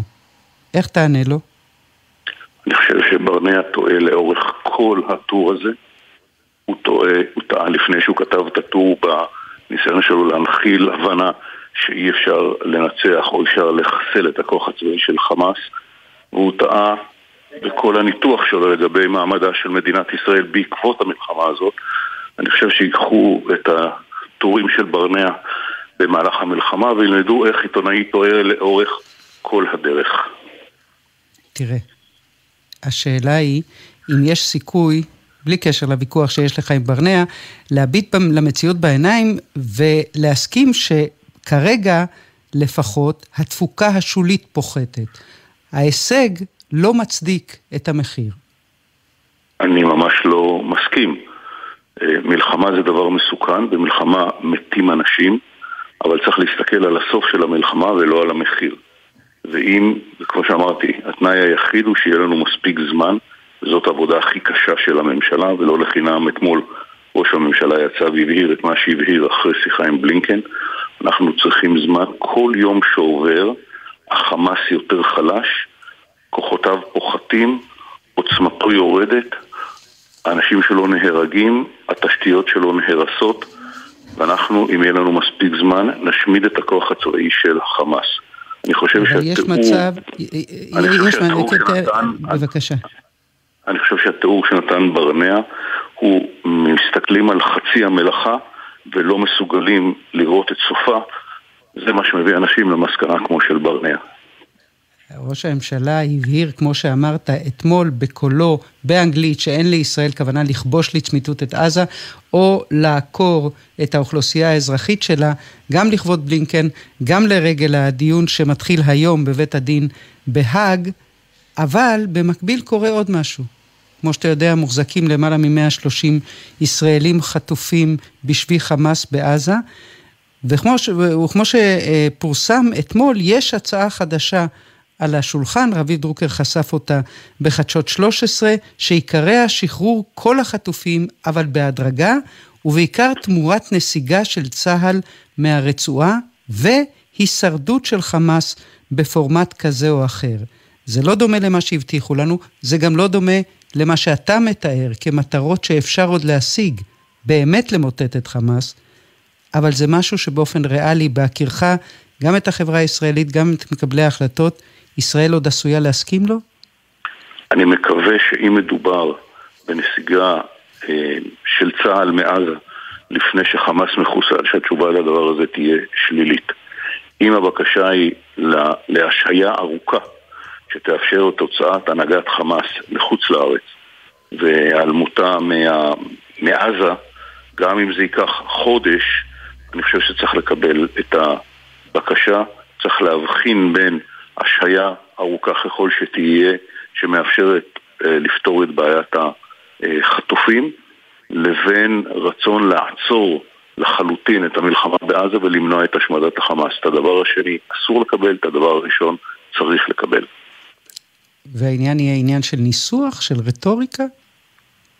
העניין יהיה גם של רטוריקה, אבל גם של האם צה"ל חוזר לאחר השלמת עסקת השבויים להילחם בחמאס, או שצה"ל יוצא מרצועת עזה, וזה לא עניין של רטוריקה, אלא עניין של מציאות. אם מדובר ביציאת צה"ל מרצועת עזה, אין לקבל את זה. אם מדובר בשהייה ארוכה, שבסופה צה"ל חוזר להשמיד את היכולת הצבאית של החמאס, אפשר לקבל את זה. אני אשאל אחרת, אם ישראל תצטרך בדרך כזו או אחרת, בגלל ניסוח כזה או אחר, לבחור בין מיטוט החמאס להשבת החטופים, לך התשובה ברורה? לי התשובה ברורה לגמרי, יש לנו פה שתי משימות, אחת היסטורית ואחת מוסרית. החשיבות ההיסטורית היא להשמיד את יכולתו הצבאית של החמאס, אחרת נחזור ל-7 באוקטובר, ב-7 באוקטובר 26 או 27. ויש לנו משימה מוסרית להחזיר את החטופים. ובכל פעם שניתן להחזיר את החטופים צריך לעצור ולתת לזה פריוריטי. אבל אסור לוותר על המשימה ההיסטורית. גם במחיר יישובם גם של במחיר, החטופים. גם במחיר זה שהעסקה בנושא השבויים תגיע יותר מאוחר. תראי מה היה לנו. אתה יודע שיש כאלה, אתה רק, רק לחדד עוד נקודה אחת.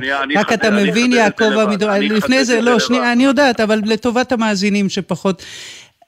אתה יודע שיש כאלה שמאוחר יותר עלול להיות מאוחר מדי עבורם. יכול, יכול להיות, הכל יכול להיות, יכול להיות גם שלא. אני מזכיר לך שבהתחלה אמרו לנו הם לא יחליפו בשום צורה ואופן, זה הקלף הכי גדול שיש להם. ושלחצנו אותם, הם העבירו לנו כמאה חטופים, והייתה השעיה של שמונה ימים. אחרי זה הסבירו לנו שזה לא יעבוד, מוכרחים לתת להם משהו מאוד מאוד גדול, אחרת זה לא יעבוד ואנחנו מתקדמים בלחימה. ומסתבר שהם כן מוכנים לעשות את החלפה. יש קשר בין האופן שבו הם תופסים את גורלם, מעמדם והצלחתו של, ה, של צה"ל להתקרב אליהם, לבין הנכונות שלהם לעשות עסקה. ויש ולכן, גם דרך אחרת נכון. להגיד את זה, שמאז שקרתה העסקה ההיא, כבר חלפו כ-50 יום, ומאז לא חזר חטוף אחד בחיים. אבל, אבל נדמה לי שעמדתך בעניין הזה ברורה ו- ומנומקת. אני רוצה לשאול אותך שתי שאלות אחרונות לסיום. אתה ישבת הרבה שנים בישיבות קבינט, כאמור, גם כקצין בכיר באמ"ן, גם כראש המטה לביטחון לאומי. מה חשבת כששמעת, כשקראת על חילופי הדברים בין חלק משרי הממשלה בסוף השבוע שעבר לבין הרמטכ"ל? חשבתי שנימוס זה דבר שכנראה לא לומדים אותו אה, בחלק מבתי הספר, ומן הראוי שהצדדים ילמדו אה, נימוס. הרמטכ"ל לא יפתיע את הקבינט בוועדת חקירה שרק הוא יודע עליה, אפילו שר הביטחון אתה יודע אבל שלא לא מדובר עליה. בוועדת חקירה, מדובר בצוותי תחקיר פנימיים לצרכים מבצעיים. בצוותי, בצוותי תחקיר פנימיים אה, שצריך לעשות, שיהיה ברור, צריך לעשות את התחקירים בצה"ל. הרמטכ"ל לא יפתיע את הקבינט, ובוודאי לא את שר הביטחון וראש הממשלה במינוי צוותי תחקיר כאלה. והשרים ילמדו לשאול כבני אדם ולא כאנשים שמתווכחים ברחוב ופוגעים במפקד הכי חשוב עכשיו שיש לצבא בזמן מלחמה ברמטכ"ל. ואגב התחקירים האלה, אני רוצה לשאול אותך באותו כובע כמי שהיה כאמור ראש חטיבת המחקר באמ"ן, איש, ותיק, איש מודיעין ותיק ומנוסה, בטח עקבת גם אחרי הפרסומים, גם אחרי התחקירים שעסקו בכישלון המודיעיני, מן הסתם אתה יודע יותר מרובנו. אתה כבר מצליח להבין מה קרה לנו? איך פספסנו? לא, התשובה היא שבגלל שאני עסקתי בזה כל כך הרבה שנים, על אף שקראתי הרבה מאוד ודיברתי עם לא מעט אנשים, אני לא מבין עדיין מה היה. קרי, צריך יהיה לבדוק פה טוב טוב מה היה, ואז לקבל, ואז לקבל החלטות לגבי שינויים שצריך כדי למנוע כאלה טעויות בעתיד. רק אנשים שבאמת אה, חושבים שמודיעין זה דבר שאפשר ללמוד אותו בשלושה ימים בקריאה בעיתון, חושבים שהם מבינים מה היה. אני יודע, אבל... בגלל שעסקתי כל כך הרבה שנים במודיעין, שאני לא יודע מה היה. אבל כן צוטטת בתחקיר שפרסם הניו יורק טיימס לפני כשבוע וחצי, אודות המחדל המודיעיני, צוטטת אה, כאומר את המשפט הבא, ככל שאני יודע, לא הייתה תוכנית כזאת של חמאס, והצבא לא, מכ... לא מכין את עצמו לדברים שהוא חושב שאינם אפשריים. אז זאת אומרת... אני, אני, אני לא, לא, לא יכולתי לומר דבר שטות כזאת. כי... סליחה, זה, לא, זה ציטוט, The Army does not prepare itself for things, things are impossible. יכול להיות שהעיתון לא. ציטט לא נכון, הוציא דברים מהקשרם? לא, הוא ציטט לא נכון, כנראה בגלל התרגום. אני לא אמרתי שלא הייתה תוכנית כזאת. אמרתי שהצבא לא צפה שתהיה תוכנית כזאת. הסברתי שאנחנו מלמדים, שאנחנו שמים אפשרויות על משרד, אבל בכל משרד גם זה worst possible case. גם בקצה הכי קיצוני, זה משהו שונה שהקציני המודיעין חושבים שיקרה. הם אומרים, זה לא הסיכוי הגדול, אנחנו חושבים שיקרו דברים אחרים, אבל זה תמיד אה, אה, אבל, אבל בכל זאת אני מקשה, אבל בכל זאת אני מקשה עליך, כי בינתיים אתה יודע, ואתה צודק, שהידיעה שלנו כרגע חלקית אה, ולא לגמרי מעמיקה, אבל בינתיים אתה יודע שהיו תוכניות כאלה שהן היו בידינו, שידענו עליהן, גם אם מדובר בתוכניות היותר קיצוניות שניתנה להן סבירות יותר נמוכה. עדיין אתה מצליח להבין איך ערב שבעה באוקטובר איש לא מחבר את הנקודות ואומר, רגע, הדבר הזה שאנחנו רואים איזשהם סימנים שמנצנצים שם מעבר לגבול, זה אולי הדבר ההוא שאנחנו יודעים כבר שנה שאולי עלול לקרות? אז אני לא יודע להגיד ששנה שלמה זה מה שהם חשבו שעלול לקרות, אני פשוט לא יודע, יכול להיות שאת יודעת דברים שאני לא יודע. אה, יכול להיות, אני לא רואה חומר מודיעיני. אני לא יודע להגיד שהם ידעו שנה מראש שזה מה שהולך לקרות. ואני רוצה להגיד עוד דבר, תראו, אנחנו הכרנו את התוכנית המצרית ערב יום הכיפורים שנה וחצי לפני המלחמה. אני הייתי קצין המערך של אוגדת סיני, הכרנו את התוכנית. אני לא יודע איזה שינוי אחד שהם הכניסו. וזה לא עזר למדינת ישראל, לחיל המודיעין, לתת התראה בזמן. יש פער עצום בתודעה של מקבלי, של מקבלי הערכה, עכשיו זה אנשים, בני אדם, בין מה שיודעים שיכול להיות לבין מה שאתה רואה מול המציאות מול פניך, ואתה אומר זה זה. אבל במקרה הזה אני לא יודע להגיד שהם חשבו ש, שיש כזאת אפשרות בכלל, מה שביום הכיפורים יכולנו לומר, ובוודאי אני לא יודע להגיד אם מה שהיה להם ביד, הם יכלו לומר אז, לא בדיעבד, זה מה שהולך להיות. ולכן, כן. בניגוד לאחרים, בניגוד לאחרים, אני טוען שני דברים. אחד, הייתה פה פשלה מודיעינית נוראית. והדבר השני, לי לפחות לא ברור האם היא תוצאה של כישלון איסופי, קרי לא היה מידע באותו בוקר, או לא היה מספיק מידע באותו בוקר, או שזה כישלון אה, הערכתי, כמו ביום כיפור, היה מספיק כן. מידע, אבל הערכה לא הייתה נכונה. דרך אגב, זה יכול להיות צירוף של שניהם, שגם האיסוף היה דל, אבל בכל זאת היה מספיק למישהו לצעוק, אבל זה מה שהולכים לתקוף אותנו. ואת מבחן התוצאה העצובה זה כמובן לא משנה. אלוף מילואים יעקב עמידרור. זה לא משנה, אבל זה לא משנה בשביל למנוע תוצאה. מאוד משנה בשביל למנוע, לדעת או להבין. תודה רבה שהיית איתנו הבוקר, יום טוב. תודה ויום טוב. ועכשיו אנחנו אומרים בוקר טוב לחבר הכנסת דני דנון מהליכוד, שלום. שלום, בוקר טוב אילנה. לפני שנתחיל את השיחה, אני רוצה להשמיע לך קטע קצר מתוך מונולוג מטלטל, מצמרר, קורע לב של ראומה קדם, שבתה תמר נרצחה ב-7 באוקטובר בקיבוץ ניר עוז, יחד עם בעלה ג'וני ועם שלושת הילדים, וגם אימא של ג'וני נרצחה באותו יום. וראומה עומדת השבוע מול שר הביטחון יואב גלנט בניר עוז. היא באה לקחת דברים שנשארו, להציל מהבית של תמר וג'וני שנשרף, והצלם זיו שילוח מצלם אותה פורקת מול שר הביטחון את כל מה שעל ליבה, וזה הקטע ששודר אתמול בחדשות 12. בואו נשמע קטע קצר. בואו איתי לבית הקברות, בואו תראו מה זה קבר אחים, שואה, כולם קבורים, מה זה המציאות הזו? אתה מסתכל עליי, תחשוב שזה הנכדים שלך, הנינים שלך, עוד עשר שנים. מה אתה מסתכל עליי בפליאה כזו? מה אתם עושים? מה אתם עושים? ממשלה מזופתת, מה אתם עושים? כולכם תשלמו את המחיר, היא אומרת בהמשך המונולוג הזה, ואני תוהה, דני דנון, אם אתם מתחילים בכלל להבין את גל הזעם שעשוי להתרומם פה בסוף המלחמה. קודם כל, אני צפיתי בקטע הקשה הזה, ובאמת אה, אי אפשר אה, לנחם אה, סבתא שאיבדה את כל, כמעט כל בני משפחתה ביום הזוועתי הזה, והמשיכה לשקף את מה שרבים בישראל חווים בצורה מאוד ישירה, מאוד כואבת, מאוד אמיתית. אני חושב שברור לכולם שמה שהיה הוא לא שיהיה. זאת אומרת, אני מסתכל כרגע קצת צופה פני עתיד. אני עוד מוטרד ממה שקורה כרגע, מההתקפלות בתוך רצועת עזה, ושאנחנו מתרחקים מהמטרות. ואם את שואלת על היום שאחרי בישראל, אז שמעתי את השיחה הקודמת שלך, וברור שהשאלות יישאלו במודיעין, במבצעים של צה"ל, אבל גם בדרג של מקבלי ההחלטות. כל מי שהייתה לו ש... סמכות ב-7 באוקטובר, יש לו גם אחריות. אז אה, זה יגיע הרגע הזה ש...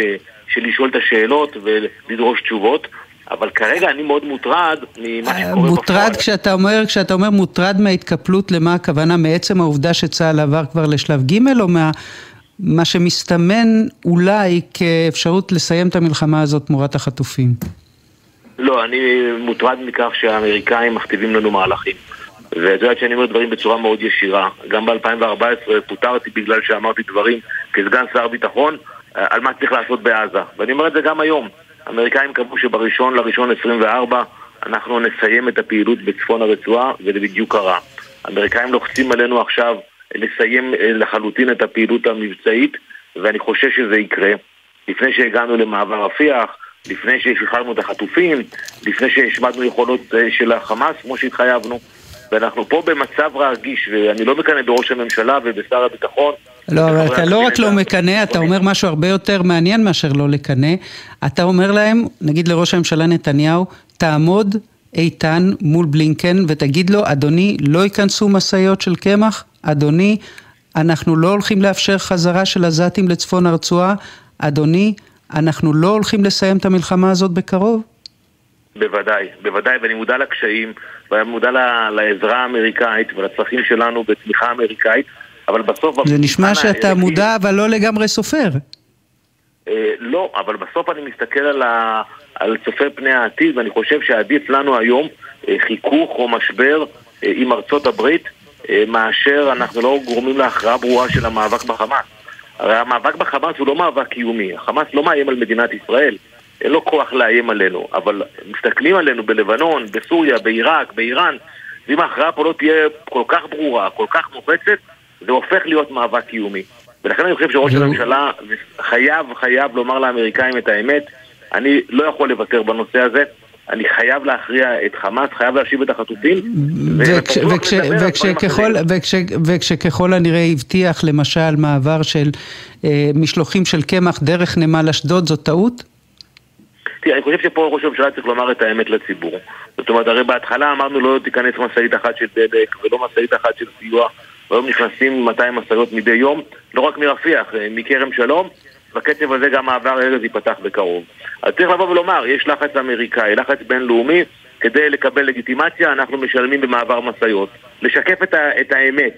אבל בנושא לדוגמה של מעבר אוכלוסייה, חזרה לצפון רצועת עזה, זה דבר שלא הייתי מאפשר עד שהחטופים לא חוזרים. זה בעצם ההישג היחידי שיש לנו היום במלחמה. אה, לצערי, כי אנחנו שלושה חודשים בתוך מהלך משמעותי והילדים שלי ושל כל עם ישראל נמצאים היום משלמים מחירים אבל ההישג המשמעותי הוא השליטה שלנו בצפון הרצועה. חזרת האוכלוסייה לשם בעצם ויתרנו על הקלף היחידי שיש לנו. והנה, והנה, החמורים בישראל. ו- והנה, אתה, והנה אתה, כדברי עצמך, מאגף את נתניהו מימין, ואני קוראת בידיעות אחרונות הבוקר שהוא אכן מוטרד מארבעה אויבים פוליטיים פוטנציאליים בתוך הליכוד, גלנט, אדלשטיין, ניר ברקת ודני דנון, וחבר בסיעת הליכוד אומר שלכל אחד מהרביעייה הזאת יש כוח פוליטי שביבי מזהה, ולגביך, אומר אותו גורם שדנון מזנב בו מימין אחרי שאמר שאם נתניהו לא יכריע את חמאס, הנהגה אחרת תעשה את זה. אתה עומד מאחורי האמירה שלך שיש סיכוי טוב שהליכוד ראש יצטרך ראש הממשלה- להחליף את ההנהגה שלו? ראש הממשלה צריך להיות מוטרד מדבר אחד בלבד. לא מאף אחד בליכוד, או בסיעת הליכוד, או בכנסת, או בקואליציה, או באופוזיציה, אלא רק מזה שהוא מביא לניצחון מול חמאס. זה מה שהוא צריך לראות כן, אבל. אתה, אבל אתה, אתה רק לפני ארבע דקות בתחילת השיחה שלנו אמרת את מה שראש הממשלה בעצמו, זה, זה נדמה לי ברור, אבל אתה רק לפני ארבע, חמש דקות אמרת בתחילת השיחה שלנו, שגם הדרג המדיני יצטרך לשאת באחריות למה שקרה בשבעה באוקטובר. אני מזכירה לך שאלה דברים שראש הממשלה בעצמו לא הסכים לומר, ואני שואלת אותך, האם יכול להיות, או האם לדעתך, נתניהו יצטרך לפנות את כיסאו אחרי המלחמה הזאת? לא, בין כיושב ראש הליכוד. בין כראש הממשלה, בין שניהם.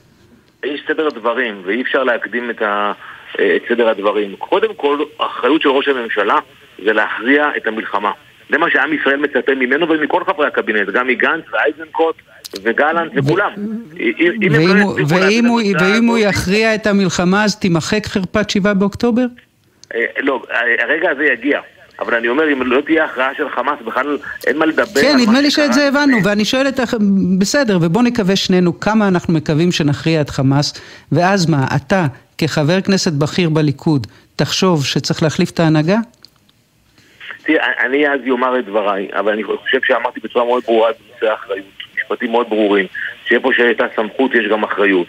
אבל כרגע אני חושב שלעסוק בזה, אני לא הייתי מחליף לא את הרמטכ"ל שאני מאוד מעריך, ולא את אלוף פיקוד דרום פינקלמן שאני מאוד מעריך, ולא את ראש הממשלה ולא את שר הביטחון. הם צריכים להוביל את המדינה לניצחון.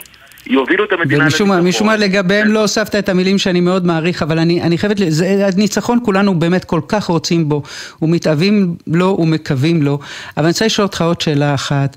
אחרי הדיונים שהיו השבוע בנושא תקציב המדינה, שהסתיימו בזה שמשרדים מיותרים לא יבוטלו, שכספים קואליציוניים ברובם ימשיכו לזרום, וזה בזמן שמילואימניקים מסכנים את חייהם ומאבדים את עסקיהם, ורבבות ישראלים עדיין מפונים מבתיהם. ובסוף בסוף מה שאתם מקצצים זה תקציב. הרווחה ואת סל הבריאות. יכול להיות שאתם פשוט מנותקים לגמרי? לא, אני חושב שהשאלה היא לא הגונה. כי צריך להסתכל למה? על התהליך בסוף. ככה, כי בתקציב מדינה תמיד יש את התן וכך ואת המאבקים.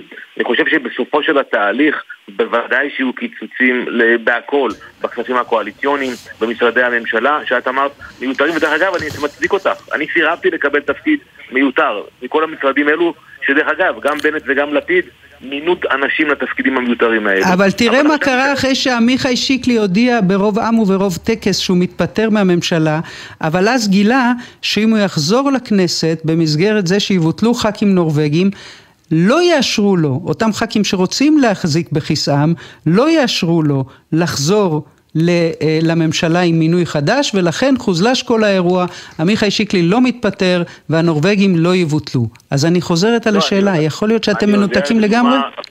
לדוגמה, המשרד לשוויון חברתי הולך להיסגר, ואני חושב שיהיו עוד משרדים שייסגרו, וזה צעד נכון, ואני חושב שבסופו של התהליך אנחנו נראה תקציב אחר, כי אין ברירה.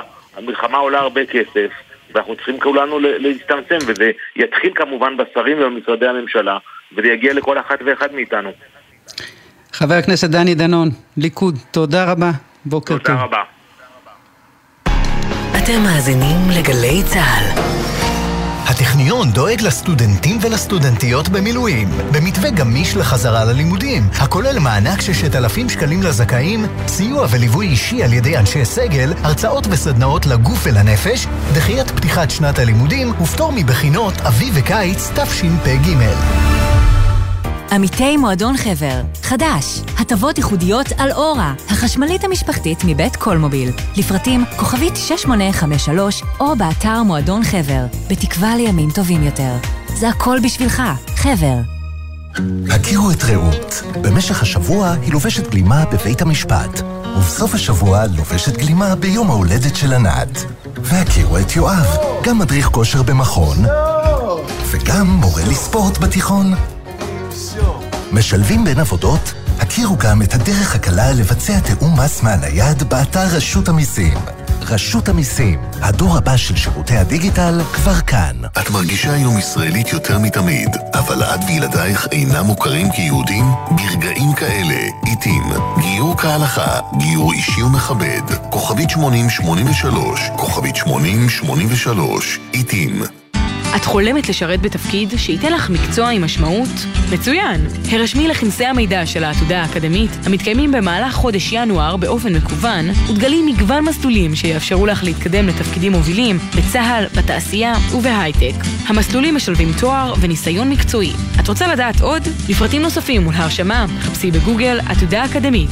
עתודה אקדמית, הנוסחה שלך להצלחה. את המנגינה של העברית אי אפשר להפסיק. אבשלום קור חזר בפינותיו המלוות את המלחמה באופן מילולי. כל בוקר לפני שש, ואחר הצהריים לפני חמש בימים ראשון עד רביעי, וביום חמישי לפני ארבע אחרי הצהריים.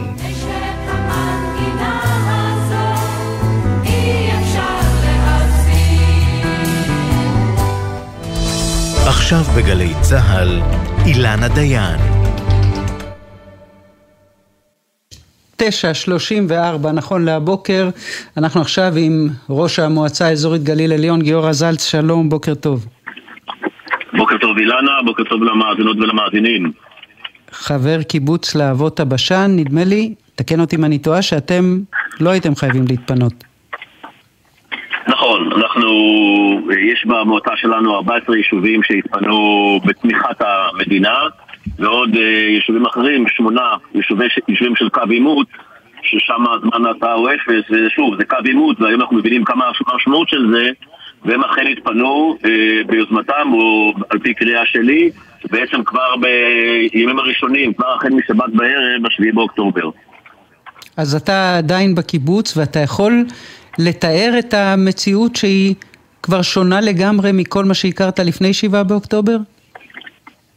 כן, אני רק רוצה ברשותך גם לחבר את זה לאייטם הקודם שדיברתם עליו ולהגיד איזה מילה גסה אה, ברדיו, אה, ציונות ולהזכיר לכולנו אה, שגם שוב גם אלייך ברמה האישית אבל אה, ההורים שלי הגיעו לכאן אחרי מלחמת העולם השנייה אה, בשל, בזכות הציונות ובנו קיבוץ, זבת הבשן, אה, 200 מטר מהגבול הסורי בשל הציונות ואני באופן אישי, אחרי שהשתחררתי מהצבא, התנדבתי ללא חיול, ללא גיוס, במלחמת העולם הראשונה, בשל הציונות, ואני שומע את השיח היום כאשר הציונות וההתיישבות הציונית לאורך הגבולות בדרום ובצפון עומדים למבחן, ואני שומע את אותם ויכוחים ואת הוויכוחי אגו בין, בין סמוטריץ' לגלנט, את הוויכוח מי עושה מסיבת עיתונאים בין אה, ביבי לגנץ אני אומר, זה אה, קשה, קשה, קשה להבין את הניתוק הזה. אבל השאלה, השאלה, למה, השאלה למה אתה מצפה, ואתה יודע, אני שומעת ומראיינת ומשוחחת עם ראשי מועצות ותושבי הצפון,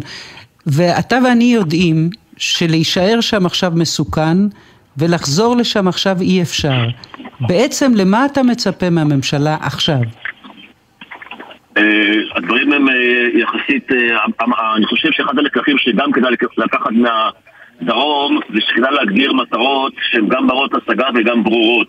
אז אני אגיד לך מה אני חושב המטרות והשלושה דברים שהממשלה חייבת לקחת עליהם אחריות, מה שהיא לא עשתה עד עכשיו שלושה חודשים בצפון, אין אף אחד או אף אחד שאחראי לכל הנושא של המגזר האזרחי בצפון, אבל נדבר קדימה. שלושה דברים הממשלה צריכה להגדיר ולקחת על אחריותה לוודא שהם יקרו. הראשון זה שיוסר איום הטילים בכינון ישיר על, ה, על היישובים בצפון. השני, שיוסר האיום של חדירת מחבלים לצפון. והשלישי, שהוא לא ביטחוני אבל הוא חשוב לא פחות, שממשלת ישראל ביחד עם ראשי הרשויות אה, צריכה להכין תוכנית משמעותית מאוד עם תוספת תקציבית גדולה, תוספתי, לצפון בשביל שנוכל לחזור ולצמוח כאן. התושבים שלנו רוצים לחזור, התושבים שלנו, אם, אם שלושת הדברים האלה יקרו, יחזרו, אבל חשוב מאוד שהדברים האלה יקרו כבר מעכשיו, ושהתושבים גם יראו את זה בעין וגם יסבירו להם איך זה הולך להיות, כי אחד הדברים שהניתוק הזה ממשיך, את רואה את זה טוב מאוד בדרום, כן. אסור שזה יקרה פה.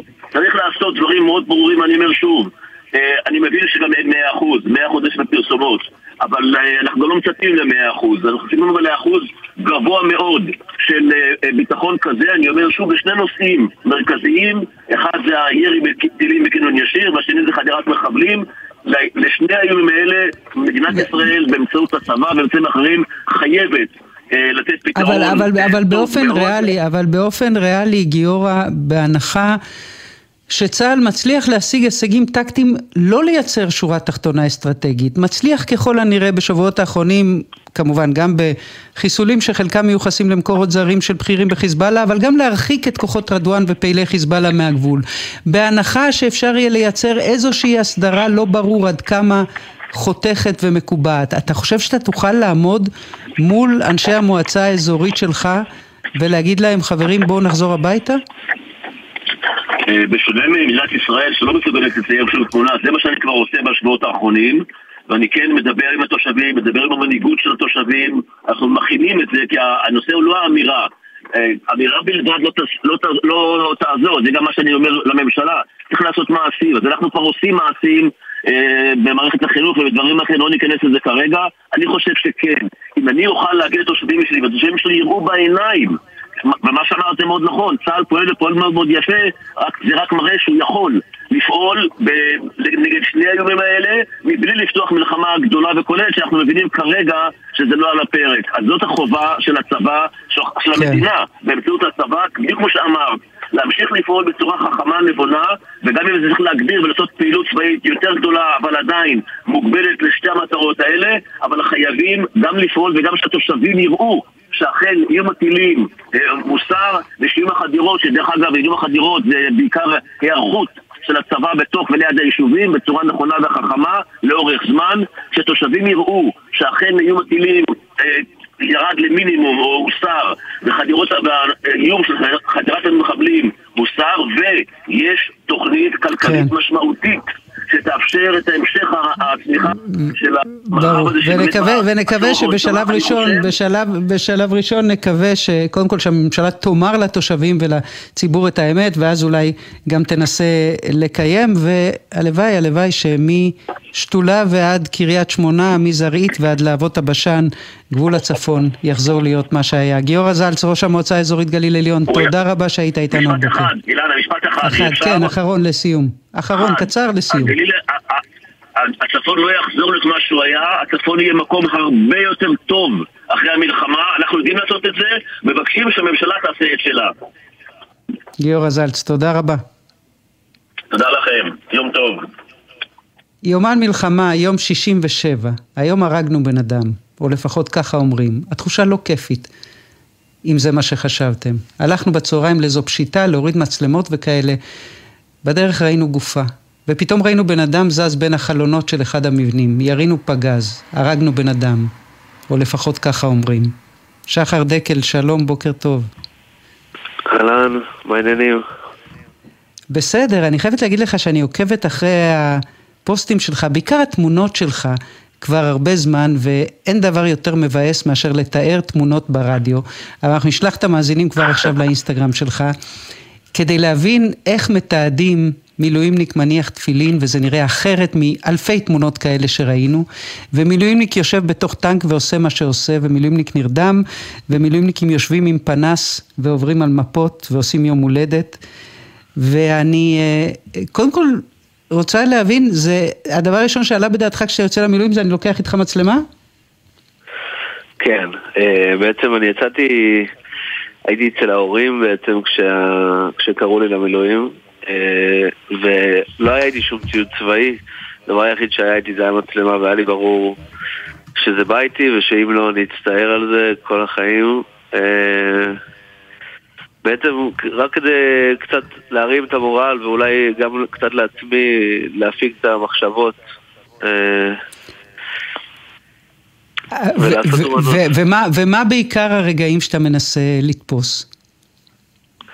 אז אני חושב שמה שמדבר אליי זה, זה הרגעים הקטנים האנושיים, אה, אם זה הטקסים האלה הקטנים שאנחנו עושים לעצמנו, אם זה הקפה בבוקר, אם זה, אם זה להניח תפילין, אם זה להתקשר לילדים בערב, אם זה השיחה עם, עם האישה, או הסיגריה הזאת של הבוקר, או כל מיני הדברים הקטנים. ויש משהו, זהו, ויש משהו, שחר, שעובר מההתלכדות של כל הרגעים הקטנים האלה, וזה הוויה, לא הוואי, הוויה קיומית של פלוגת מילואים של שריונרים. ו, ואתה כותב את זה, אתה כותב באחד, ה, באחד הפוסטים שלך, חזרנו לטנק, דיברנו קצת על דת ועל תחושת שייכות, אורי הניח תפילין ואחר כך גיא גם ביקש ואורי הניח לו. זה באמת משהו שזר לא יבין? אני חושב שכאילו אפשר, אפשר לתאר את זה ואפשר אה, להסביר את זה ואפשר לראות תמונות, אבל את התחושה עצמה של, של הרגע הזה, עם כל מה שמתלווה אליו, עם כמה שאני אכתוב, עם כמה שאני אספר, אני חושב שזה בסוף תחושות ש, שהולכות עם, איתי ועם האנשים האלה שחוו איתי זה באותו יום, באותו רגע, עם האנשים שחווים את המלחמה מבפנים. וזה אנשים, שכבר, וזה אנשים שאתה כבר יודע שיהיה לך איתם חיבור לכל החיים, שלא יהיה לך חיבור עם אף אחד אחר בעולם אף פעם? לגמרי, לגמרי, כי מה? כמו משפחה. כי אנחנו עוברים בסוף את הדברים הכי אינטימיים ביחד, ו... וזה דברים ש... ששוב, שגם אם נספר וגם אם אנחנו בסוף, אני מרגיש שאנחנו באיזה ציר זמן שונה, שאנשים יום, יום יבוא ולחזור לציר זמן המרכזי ו... ואנשים לא באמת יבינו מה עברנו במימד הזה. אבל מה זה המימד הזה, מה זה המימד הזה, שחר? מה זה המימד הזה? זה מימד של פחד קיומי, וזה מימד של, אה, של חברות, וזה, וזה החוויות האלה הקטנות שאנחנו צוברים ביחד, הגעגועים הביתה והשיחות על דברים משונים ולא קשורים, והתחושה ש... שאנחנו לבד. לבד ביחד. מצד, זהו, מצד אחד לבד, מצד אחד מאוד ביחד. ויש משהו בעניין הזה אצל טנקיסטים ששונה מאשר אצל אחרים? אה, לטעמי כן, אני חושב ש... שבטנק, עצם העובדה שאנחנו אה, ארבעה אנשים בתוך, בתוך טנק, בתוך איזו קופסה סגורה כזאת, לא יוצאים אה, הרבה זמן מתוך הצוות הקטן הזה. ממש מרגיש כמו משפחה קטנה. אה, עכשיו, אני אף פעם לא הייתי חירניק, אז אני לא יודע איך זה אצלם, אבל אני חושב באמת שיש, אה, שיש איזה משהו מיוחד בחיל השריון, ואני מאוד מאוד מעריך ואוהב את החיל הזה, ואת האנשים שנמצאים איתי, ו... והייתי ממליץ לאנשים להתגייס גם לחיל הזה.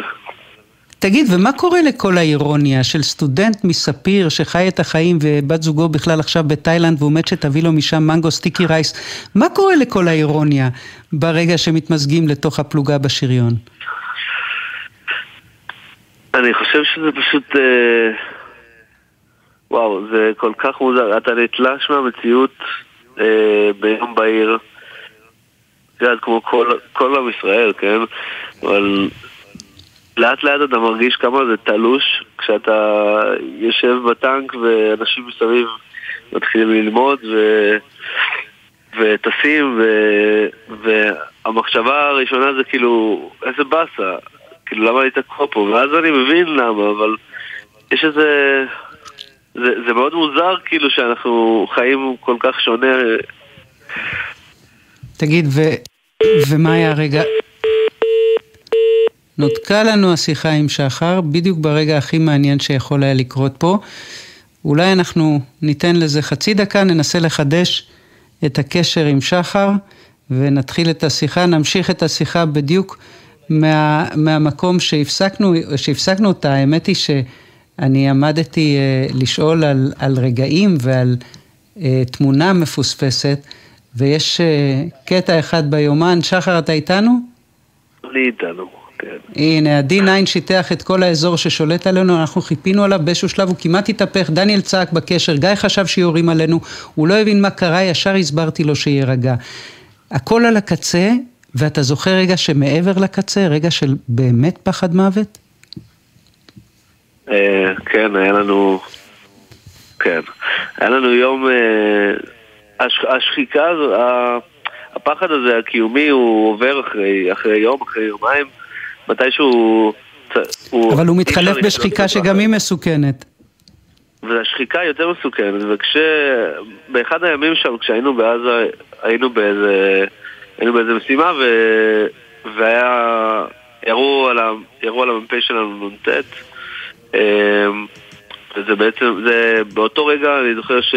שאני ננעלתי ונדרכתי ו... ופחדתי, כמו שלא פחדתי בחיים שלי, ש... שמשהו יקרה לו, או שמשהו יקרה לנו, או ש... לא, היה איזה, היה איזה, איזה פחד כזה, כאילו שהוא כואב בגוף כזה. אתה יודע, אה, לא סיפרנו עד עכשיו, שאתה תושב נחל עוז, סטודנט בספיר שגר שם עם שיר, בת הזוג שלך, וכל כך הרבה זמן אתה אה, בטוח מהממת, למרות שעד עכשיו אתה לא מבין למה על הדלת היה כתוב שחר ושיר ולא שיר ושחר, אבל אה, אה, התפכחת? מה זה? סליחה? אני, אני לא השלמתי בעצם את הסיפור שלמרבה המזל לא הייתם בנחל עוז באותה שבת של שבעה באוקטובר.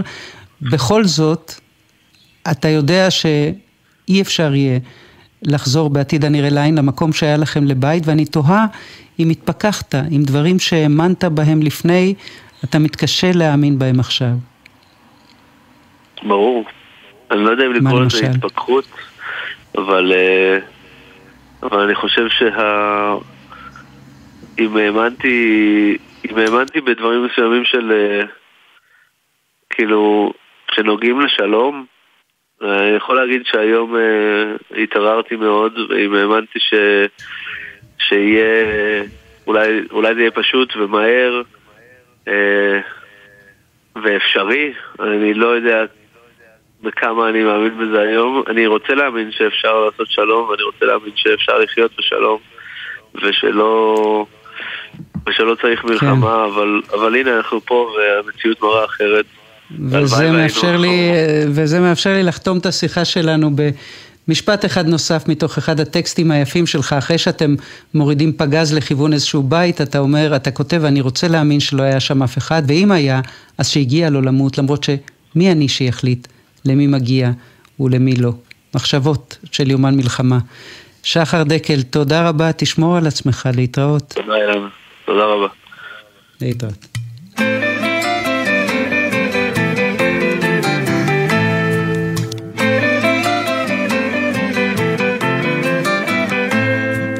לא בגלל הכוח אין יותר מנוח, מחכה כבר שיבוא. לא תיפול הרוח גם כשלא בטוח, הרגליים לא קלות. אולי מקום פתוח שם אוכל לנוח, לאסוף את הכוחות. כשתיפסק הרוח וגופי שכוח, אקרא לו שיבוא. או אלוהים, עשה שכבר יבוא. שתשוב הרוח והזמן ממלא אותו. או אלוהים, עשה שכבר יבוא בחיים האלה שיבוא, בוא יבוא. שיבוא. בארבעה קולות, שלושה מהם אולי אתם מזהים, את לאה שבת ואת אהוד בנאי ואת שלומי שבת, והקול הרביעי הוא קולו של מיכה ביטון, מנתיב העשרה. מיכה, שלום, בוקר טוב. שלום, בוקר טוב, אילנה. והשיר הזה הוא לזכרם. לזכרם של מי? אה, זה ארבעה חברים אה, מאוד טובים שלי בנתיב העשרה, זה אורן שטרן, אה, יגאל ועמית וק, שהם אחים, ודני וובק, שהם בעצם היו הצוות שלי של ההקמה של הפאב החברתי שהקמנו בנתיב העשרה. והם גם היו בכיתת הכוננות שיצאו להגן על המושב ופשוט אה, נפלו. וצריך לומר שגם אתה... צריך לומר קודם כל, מיכה, שאתה נשמע איש מאוד צעיר, ואתה באמת צעיר, אבל יש לך אה, בנות ובני זוג, ארבעה ילדים, והייתם משפחה גדולה באותו שבעה באוקטובר בבית, שם בנתיב העשרה, ממש על גבול עזה. מושב שחדרו אליו מחבלים וחוללו בו זוועות ונרצחו כ-20 מחברי המושב הזה, ומבחינתך, שבעה באוקטובר הוא מה? אה, הוא שואה. תראי, בשבת הזאת, כשאנחנו היינו 11 נפשות בממ"ד, האמת היא שהיינו אה, בלי חשמל ובחושך מוחלט ולא ידענו, וגם בלי אינטרנט, לא ידענו את ההיקף. אבל ידענו על ה... לאט לאט על ההרוגים, החברים שלנו בתוך נתיב העשרה, וכמובן החדירה של המחבלים, והרגשנו את המוות ממש ממש קרוב אלינו.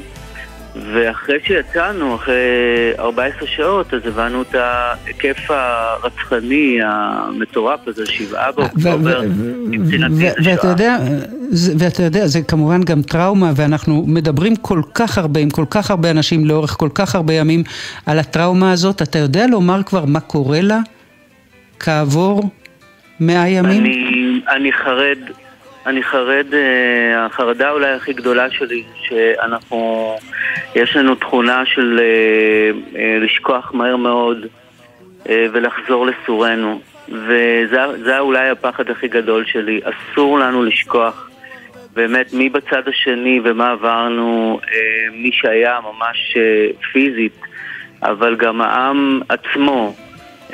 אני אני באמת, אני דיברתי עם הרבה אנשים שהם, את יודעת, גרים בנתניה, חדרה, רחוק מאיתנו, והם הרגישו את הפחד, כאילו תכף מישהו נכנס אליהם הביתה.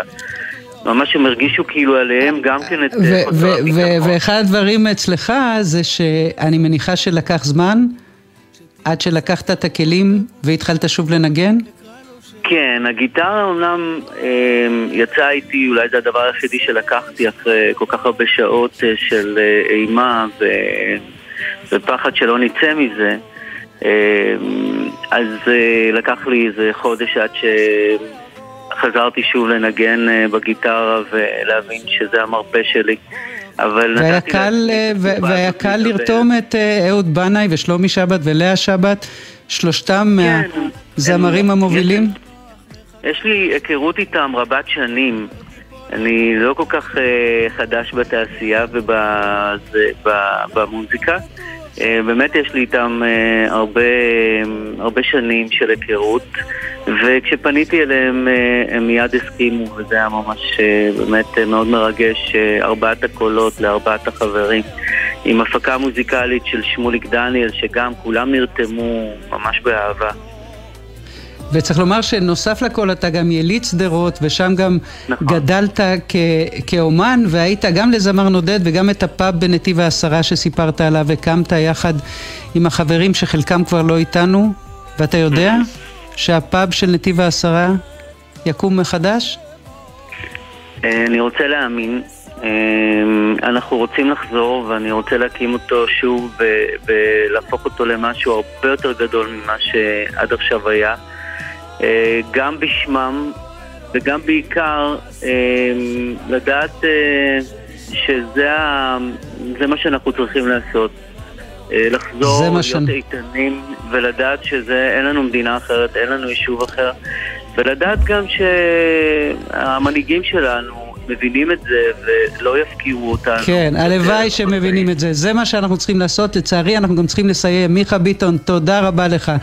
תודה גם לעורך הדר שיפר, למפיקות ימור קבבצ'י ונועה ארז, על הביצוע הטכני ליאם גל, עורך הדיגיטל יוסי ריס. תודה מיוחדת למירון ששון. מיד אחרינו רזי ברקאי. תודה שהייתם איתנו. סוף שבוע נעים. שבת שלום. לא בגלל הכוח אין יותר מנוח, מחכה כבר שיבוא. לא תיפול הרוח גם כשלא בטוח, הרגליים לא קלות.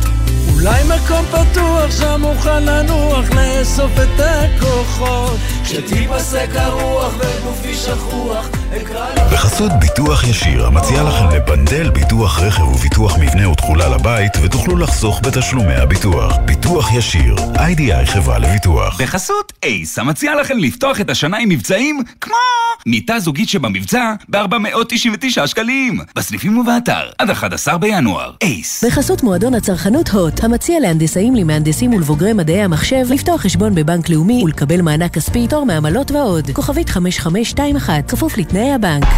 אתם מאזינים לגלי צה"ל.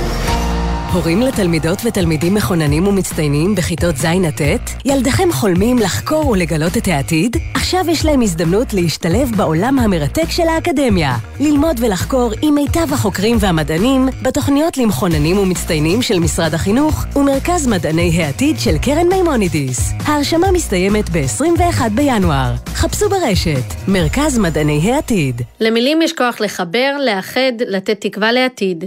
המלחמה הזכירה לנו שכוחנו תלוי באחדותנו. שלום, כאן שירה רודרמן, מנכ"לית קרן משפחת רודרמן.